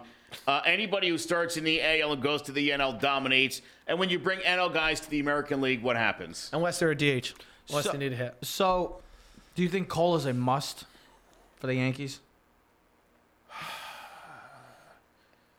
Is he without question the top priority Hey, this year? listen, if they sign Zach Wheeler and that's it, that's Oh. the, then I would be like, Would you be it happy would with be that? massively disappointed. Well, I would be massively how, about, disappointed. how about Bumgarner? Because I heard I don't want Bumgarner. You heard the either. Yankees are in on Not Bumgarner. But here's in here's the thing, and I read the report, and I wish I had it printed out. I think out. that's what the Was- Yankees are gonna do. and- oh, I got it. And he's a beach You- bum. What's he going to do I in New York? Okay, so here Where's he going to surf? I think that's what the Yankees are going to ultimately do. I think is- they're going to get a Wheeler or a Bumgarner. I, I really do, Jeff. then And don't. I- then don't. I- then don't waste the money. No, but I hate I hate that feeling because you have a guy like Cole and Strasburg who are number one aces, can turn your pitching staff around just like that. Of course. Bumgarner and you do Corbin or Bumgarner and um who's the other guy that I'm thinking of? Oh, the one we were just talking about? Yeah, Wheeler. Wheeler. Wheeler. Eh, That I can see that happening. I could just see it happening just because yeah, they're right. That's signing Jaret Wright. Well, and You know what I mean? Well, That's here's like the thing. getting but a lot of Jaret people- Wright and Sidney Ponson. The it's thing like, I've heard well, about Wheeler though It's like is getting Sonny Gray. starters, That's and like they're getting not- Sonny Gray. They're starters, and they're not No. the ones we had. I better- guess that's better- better. And I think a lot of teams go like this when they look at Zach Wheeler. He has ace stuff. And people think if I can get Not him giving into a guy that can't stay healthy, bro. organization, Not giving and I it can money. use my pitches, off, maybe I can get the best out of Zach Wheeler that the Mets never not got. giving money to a guy that can't stay healthy. Well, think about this. If Jacob DeGrom was on the Astros or Yankees, he would win 30 games. 20. So it just no, Well, no, we'll, we'll get into the Cy definitely 30. But here's here's the thing, and and I said and I found the Maybe report. 31. So Trev, I found the report. So we know about the Yankees. The thing is about the money. Cashman has specifically said he doesn't. There's no maximum payroll, but it's doubtful the team wants to go over the 210 million dollar luxury tax. So if they sign either Gerrit Cole or Strasburg. They won't be able to stay under the 210 because they already have that money built into the contracts that they have on the team. And with the motto of next man up, you won't be re-signing Dellin Betances. You won't be signing Gardner. You won't be re-signing Didi. Didi. So that, that, where you're going to lose, where this year was about depth, you're going to say it's okay. I'll lose. But then maybe that, but maybe that depth that we've been talking about is that's why we've pretty much complemented it because we've had so much depth. Now we get back now we get back to having a normal roster and all these question marks that we had this year get thrown out the you window. You know how it is, when is, you- Trev. It's like football. You can pay a superstar, but you're going to lose. You, you pay the superstar quarterback, but you're going to lose two linemen because you can't re-sign everyone. No, the Yankees can. They can pay anyone they want. They can pay him they can 500 million here, 500 million here. We can make the trade for Lindor, have him our starting shortstop, give a bunch of prospects and depth. We can go sign Gerrit Cole for 300 million and say, "There's our team." But if anyone gets hurt, you're a there goes the liability. fans. There goes the fans. And your Yankee tickets are going to go up a hell of a lot. I guess I guess you could make that argument, but it, that's what happened to the oh. Yankees this year, and everybody got hurt, and, they, and it worked out. And, and it wasn't like this team built for depth; it just happened to be that every every person they were like, "Hey, we're gonna need you for a couple weeks." Mike Tauchman or Cameron Maybin or, Or Mike Urshela, They're like, "Yeah, what do you want? Six, seven home runs this week? I'll do it." It was insane. You're not gonna see that again. I do think Dellin Betances is not gonna go elsewhere. I, I definitely see him coming back. But he's going to have to get more. The thing is, if I you sign a guy like that, you're going to have to give him a they certain type of have deal. enough pieces that they still need to add that I don't think staying under 210 is realistic. And if you're going to get up to like 215, 220, why not just go 290 and just give Cole whatever he wants? Well, because of the luxury tax. Because I also think Who cares? Because this is why I'm So gonna go back the to your top point. priority. Oh, God. Well, yeah. here's my point. The reason I say that is because we've talked about this earlier in the season. You still got to pay Sanchez and, and Judge. I mean Sanchez and Judge. Sure. What are you gonna give them? Well, Ellsbury comes off the Bucks. Yep. Um, CC. CC comes off the Bucks. Cece's off the Bucks. Uh, Ellsbury's not. He's still got 21 million next year. right. right. And then he's For off the another- Bucks. But I'm saying after next season, uh, you're talking about retooling after this upcoming season. So I'm saying if you blow the bank this year, you do have money coming off the books. You're not next trading. season. You're not trading for Lindor though either. Because you're gonna, Tanaka, Tanaka will be done as well. His contract. I 'Cause mean, you're gonna have- lot of money you're gonna have- But I'll take a Cole Severino and Paxton as my three-headed monster. I think that would be fantastic. you think? Yeah, yeah. Yankee with Deivi fan. Garcia coming up and Oh, Jordan yeah. Montgomery. and then Jordan Montgomery as well. I mean, I'll take that. I won't have no issue with So that. So can we get into it? One last thing. You Yeah, know he let's- wants to speak about it. Let's close We out. always speak about it. Let's the, talk about the it. awards? The awards. I thought the Houston Astros were getting a clean sweep of the awards. it is. It is. This is. Listen. Here we go. I know there's a lot of baby boomers out there, and I know you guys are of this mindset, the the the millennial, the participation award, and all that crap. I'm older than the millennial, so I think I. But that's That ultimately, to me, is what is happening right now With Trout? Oh. in baseball with the analytics. No, oh. Trout. I'll talk about Trout in a minute. I'm, I'm going to start with Degrom. Jacob Degrom. Was He 11, hosed it. 11 and eight this year. He ho- he Scherzer was 11 and Scherzer seven. finished third. Seven, seven, Right, you finished second. seven wins above a replacement player. Okay. Here we go. Here we go. Here's the math. 32 starts. You're telling me That's what made the playoffs. that any other starter who would have been pitching in Jacob DeGrom's spot would have won four games in 32 starts. Who's this replacement player? Anthony Young? if you don't know who Anthony Young is, Google him. That's a funny joke. Anyway, I don't think our listeners probably right now. it's funny. Trust me on that. might think, oh, he's not. and he he's was not a Met. But anyway, listen. Um, ultimately, last season the argument was this guy had a season for the ages, and I reluctantly was like, "Well, ooh, ten wins, all right, fine." He didn't pitch as well this year as he did last year. Last year was historic. That's because So he, had, I- 'cause he, had a, he had a slow start, but DeGrom's at numbers. loss by this. Also, last year Severino's 14 and two at the break, with an ERA of one nine, one nine up, right Yeah. at the break. He's killing it. Starts the All Star game, the whole nine. Goes five and six in the second half. What's the argument? He's not an ace. No consistency. Degrom starts the year four and seven with a three two seven, and people are like, he'll turn it around. He's still an ace. Why does it? How does that work? I th- I- But he only went seven to one. I mean, So- a great second half, seven and one, but Seven- still. So here's the thing: the kid from the Dodgers, Ryu, had an awful August, uh, 7.48 ERA, Yeah, and he failed. I think if he at least maintained down the stretch, he would have won the award. Scherzer. He's great, but he had multiple stints on the uh, the DL, and I think the analytics plays a huge part, probably more than 50%. Listen, you said it, seven one after the All Star break, one four four ERA, and held opposing batting averages under uh, He was the to best. under one he was the best pitcher in the NL. if down he's the the, stretch- best pitcher in the NL, it just speaks to the sad state of the National League. Well, he he led I the mean, who would you put? led I mean, the NL in where would you put- strikeouts. Scherzer? Stephen Strasburg. No. Stephen Strasburg finally had the kind of season that you've been waiting your entire life They had Scherzer for over him, him. to have. They had Scherzer as the better. I, Scherzer was great this year. The the whole voting was stupid. I mean, the same thing. Cole getting robbed.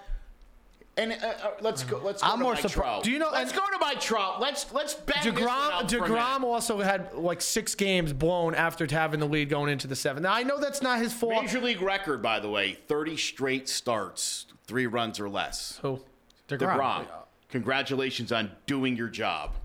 Yeah, but how many guys do do Nobody that job? does. Not many In people the do that. National League, probably more than you'd think. You're still doing. you're still going listen, against he was the- professionals. but it's your job. Yeah, here's the it's thing. like I know, but literally here's the what thing. you're supposed to He, do. he was the third best pitcher in baseball this year behind Cole and Verlander. Degrom. Now, At rec- times. Yeah, and here's my thing. At times. Don't you think if DeGrom was on the Astros, if you took Verlander and slipped DeGrom out, don't you think DeGrom would have had the season that Verlander had on that type of team? So here's the thing. I'm just asking. CC Sabathia, 2008. I remember he I said- love it. He loves it. 2008, he goes to Milwaukee. He's dominant, right? 14 He was and one for the unbelievable when he got Crew. after it traded. And why did he have to pitch like that? Let's be honest. He had the to get the Brewers hosed him. The in the Brewers were a little better than mediocre. You're pitching for your life. You sign with the Yankees the next season, and suddenly you're getting like six runs a game. It's a different. You're you're pitching differently. You know they they- uh, they have some of these stupid stats where it's like you know they sort of take all things considered. They take out wind and all the elements, and it's like, well, this is what this is what you would do. And it's like, but that's what really happens. No, I understand. That's what literally really happens. When it's one you nothing, you pitch better. analytically break down the intent of a pitch. Okay? CC up six nothing in the third. He's throwing fastballs. He's he's not he's not nitpicking. He's not working the corners. He's throwing fastballs. Gives up three solo homers over the last four innings. Is that is that a good day or a bad day? No, I I, I totally understand Bad because day. we've talked about this because you You agree- would say it's a bad day. No, you agree. Here's it because just look when it's one nothing, you pitch differently than when you're up seven nothing. A thousand percent. Yeah. Ultimately, and, and I'll tell you what, and I, and I, because I wrote an article earlier in the year, and I'm not even trying to promote the article, but it's on Medium, He's trying to um, promote the. so you might as well read it. But He's trying to promote the article. what love I what I noticed about all of these top pitchers, Anybody that gets six runs, and every single one of these guys at some point gets six runs or more in a start, be it Verlander, Herman, DeGrom, they're all undefeated when they get six runs of support. Everybody's 4 0, 5, 8, 7 But 0. when they're getting one to two runs, When they, go- get three to five runs, that's where you really find out what kind of pitcher you have. That's why Jacob Degrom is unbelievable. You get into three to five, and this is where you start to see, and it's interesting, a little bit higher ERAs from a lot of these guys. In the tighter games, the the the four three games, these guys don't statistically pitch as well, and when they get three runs or less, they are all terrible. Cole's terrible. Verlander's terrible. DeGrom's terrible. None of these No, guys the, can. bull- the Mets bullpen is terrible. Nonsense. Nonsense. Last year, I let everybody go, oh, the, the bullpen historically bad. Well, all right, fine. 10 wins, give it to them. This year, they had a better bullpen. The fact that they suck does, does not. It does not get any consideration in the awards. The fact that your team sucks. Last year, nobody was like, well, listen, Kyle Freeland had a 321 ERA pitching in Coors. Let's be honest, that's like a 1 6 at, at, at Shea. So this leads into his point about Mike Trout. Team sucks, but he's the best player in baseball. So right, the the award is most valuable. It's not best player in baseball. It's to- not analytically speaking the most change the superior player. So who? No, don't change the award. They have awards for the best the best all-around player. It's the Henry Aaron Award and they give it out. And if you want them to make a bigger deal about it so all the Mike Trout fans can get super excited, He would've won it you've every never year. even seen Mike Trout play more than like 3 games in a row. You're all lying. None of you are Angels fans. He comes to town, he plays your team, he hits a couple of home runs, he steals a base, throws a guy out from left. He's the best player in baseball. You've never seen Mike Trout. Are you don't are you sta- wait, about. are you staying- And I'll tell you another you- thing. hold on, hold on, hold Look on. up Mike Trout's run numbers with runners in scoring position. Look at his numbers when there's uh, when there's guys on base, two outs, runners in scoring position. He's awful. Are you when the team's behind? He's a terrible hitter. Are you stating right now that Mike Trout is not the best player in baseball? I'm saying Mike Trout is a five tool phenom, and it's fun to watch him play. His impact on that team is virtually nothing. I love what the, one of the guys wrote on. You posted son, and then one of the guys commented. Remember, he goes. So he goes, if Mike Trout's not on the Angels, what do they lose? Ten more games, and they still don't make the playoffs. And the worst team in the division. He goes, if DJ LeMahieu was not on the Yankees and they're starting leader, do the Yankees even make the playoffs? no, the Yankees win 86 games if it's not for DJ LeMahieu. Especially in the beginning of the season where he carried. Well, who should have won MVP out of the three? Because LeMahieu got Bregman? Got Would you have hosed. taken Bregman? I would be very happy with Bregman. I think a, a great season, a breakout year for him, and I thought, I thought ultimately, I still again, can't believe DJ finished fourth, not even third. Look at Trout's numbers. Well, they were this year. historically good. They were like Babe Ruth. Type They're of- like again. I wish I had the thing. Um, Right. But he would have had 50 home runs this year. He would have if he had 50. He would have, but he didn't. Because he got injured. Carlos Stanton would have had 50 if he played 145 games. What, why are we playing this game? This like fake is like, well, I mean, Mike Trout, we could we know what he would have done. Giancarlo, there's just only nine years of track record. We just can't be sure. That's baloney. That's not. He didn't hit 50 So- because he doesn't stay healthy because he plays reckless and he's not clutch. So here we Sorry. go. So here we go. So even though he missed the Not final three weeks, final three weeks of the season with a foot surgery, 22 games fewer than Bregman. He had 291 with 45 home runs, 104 RBIs, 110 runs scored. He And also he did it for like a bazillion dollars. now think about it. His numbers would have been better if he stayed healthy, but whatever. Joe said it is what Everyone's it is. would have been. Of course, but it wasn't, and he still had better numbers than Bregman. He also led the AL in OBS, slugging, OPS, OPS plus, and finished second in home runs. He also hit 297 with 489 on base and 670 slugging with runners in scoring position. So he almost hit 300 with scoring position. Almost. With 297, he, hit, He, LeMahieu hit 340. still pretty good. 340 is dude. 340 is like Rod No- no Carew. no one really- 297 is like uh, uh, Miguel Andujar. Who's better? Come on, that's ridiculous. A Rod Carew reference. You're welcome. And You're on a roll today. and- I am. You're on a roll today. You've been, you've been wanting to. Uh, you've been wanting to discuss. I this. thought Bregman was going to win it because his, he played the whole season. His numbers were comparable to Trout. Yes. He I mean, It's lazy to give it to Mike Trout. It's lazy. well, here's the thing. Lazy is he could have won it the last five years in a row. Right. Again, Mariano Rivera from 1998 until 2013 should have won every single Cy Young award because he is the best. He was the best pitcher in baseball by a mile. There was not one person more consistent during that entire 17 year run than Mo. Mo should have won at least eight or nine of them. See, and here's the problem we have because I under what Steve said. Trout is the best player in the game, hands down. We know that. Yes. Hands down, he's the best baseball player. stating the obvious. Buster Olney even says it. He's like the reincarnation of Mickey Mantle. He is he's one of the best center fielders in baseball. Catches everything. Got a great arm. Can run. If he needed to, he could steal 50 bases. Hits for over average. 300. Hits if for he wants to. power. Hits for power. Does every single thing at an A plus level that you could want in baseball. Around 300. But here's the but here's the thing. But I also think guys now also take their batting and say, I'd rather bat 280 and have 45 home runs than 25 home runs and the 310 batting average because home runs mean a lot more now than. No, I'd rather have the 310. I'd rather no, they wouldn't. I'd rather be Yeah. more complete. The I know, 310 we're- with 25 we're home runs. stupid. We're stupid old school people. Well, here's that the like guys that get on base. But- I'll take the because guy that here's the gets on base. It's about getting on base. But here's we here's- talked about. okay, hold on, hit hold the, on. Hit the No, single hold on, or hold hit a home run. No, but you we can't take you could take singles. You But can be Ted, on we, base no, but we always discuss that. Hit a home run, you we- can't take the No, but score we off the always road. discussed that with the Yanks. That was always the biggest problem with the Yankees past couple years. No, it's Is situ- no. They always the thing. get. They I always want hit for home the runs, power. but it's called situational hitting. When there is a And- guy on second and there's two And I one want out, the guy that Mike has. Trout's not a good situational hitter. And I want the guy that's batting 310 and has 25 home What runs. hurts him is his team is garbage. Well, if they get called, Because I think we'll- I think we'll like just like the But Mets. his team is not garbage, and that's not true. But if his if, if the, Mike the Anaheim Angels have a pretty decent roster, and the idea their that pitching is garbage though.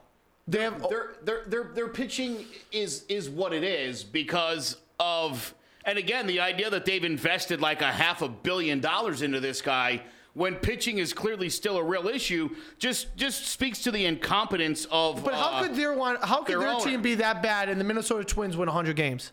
managing right all around. It's organization, franchise. I- I'm just I'm trying to think of like teams that you don't think like Milwaukee Brewers. How are they a competitive team? If the if the Angels have a good enough roster, they should be winning games, right?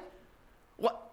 I mean, it's like the Browns thing. If their roster is good, if you got players on a team that are good enough, why are they not winning games? Just front. It right? starts from- and so like, it and it's at top. unfortunate It's- that he's going to play on a top. team that might not make the playoffs for another five It years. starts at the top. top. some That's the thing. some guys lead their teams to greatness and some guys are great the problem is baseball. You And one Mike guy Trout- can't make that much of a difference. that's he can't. not i don't think that's true You think one baseball player changes everything? 2008, CC Sabathia single-handedly carried the Brewers into the postseason. But they had to hit too. Other guys had to do things. I understand. You're right. 100% right. He was like 9 and 0 with a Again, like- you're you're acting like everybody on the Angels is a, a horrible hitter, like Kole Calhoun and, and Albert Pujols. No, those I, guys are mean, good. there are some good players. No, I on- just I, think- understand the pitching's not great. That's what it comes down to. It for them. There's great talent offensively. Yes. They got hitter. We know that there is players on that team. that we- Upton, Pujols, Kole Calhoun, uh, the shortstop Andrell Simmons is the, probably the best defensive shortstop in the game. their pitching and their bullpen is atrocious. But It's why got is atrocious. that? Because 10 years ago, their pitching was pretty outstanding. They were bringing guys up left, right, and sideways from the minor league system. Where'd they go wrong? Yeah. I, you know what? Again, but this is what I'm saying. The, the Mets' crappy bullpen doesn't factor into the awards. Oh, I know. The, the No, I think it Angels, does a little the bit. Angels' lousy pitching doesn't factor into the award. I, I texted you last night, Ted, and I said, Oh. you know, 1987, Oh, yes. Yes, Andre yes. Dawson. texted him, but don't text me. No, he messaged us, but you don't answer. Yeah, I don't- You and I had an Instagram thing going on too. It was weird. I sent you. Uh, no, I'm I, sent just you I playing. sent you baseball posts. 1987, Andre Dawson, 49 home runs, hit like weird. 320, drove in 140 runs. Had a, ridiculous year in a in a year where there wasn't any other real standout players in the National League that year. Like the Hawk was head and shoulders, there, and he played on a lousy Cubs team, and he got the MVP, and we were all like, "All right, this time it's okay." Uh, Like I said last year, I was like, I reluctantly went along with this baloney about 10 win pitchers winning Cy Youngs because I thought well, he'll win 15 next year. Because here's the funny thing two years ago, he won 16 or 15 games. And he didn't even come close to getting a Cy Young that year. I picked him to win the Cy Young this year. I, so did I. I don't understand why why again in a sport where the the the Ultimate goal is to win. Ultimate goal is to get a W. Why we've devalued the idea that winning games, because analytics has changed the game in every. but then every time Verlander wins 20, he's the Cy Young. Well, the problem without is, a doubt, but here's, every time. But here's the problem: his numbers were just as great, and the wins were the solidifying thing. Degrom didn't have the wins, but his numbers are great. I no, I understand. What's great? For pitchers. Uh, here's here's what I want a pitcher. for- Can you give me six innings? Can you put me in an oppos- uh, opportunity to win every game that you pitch?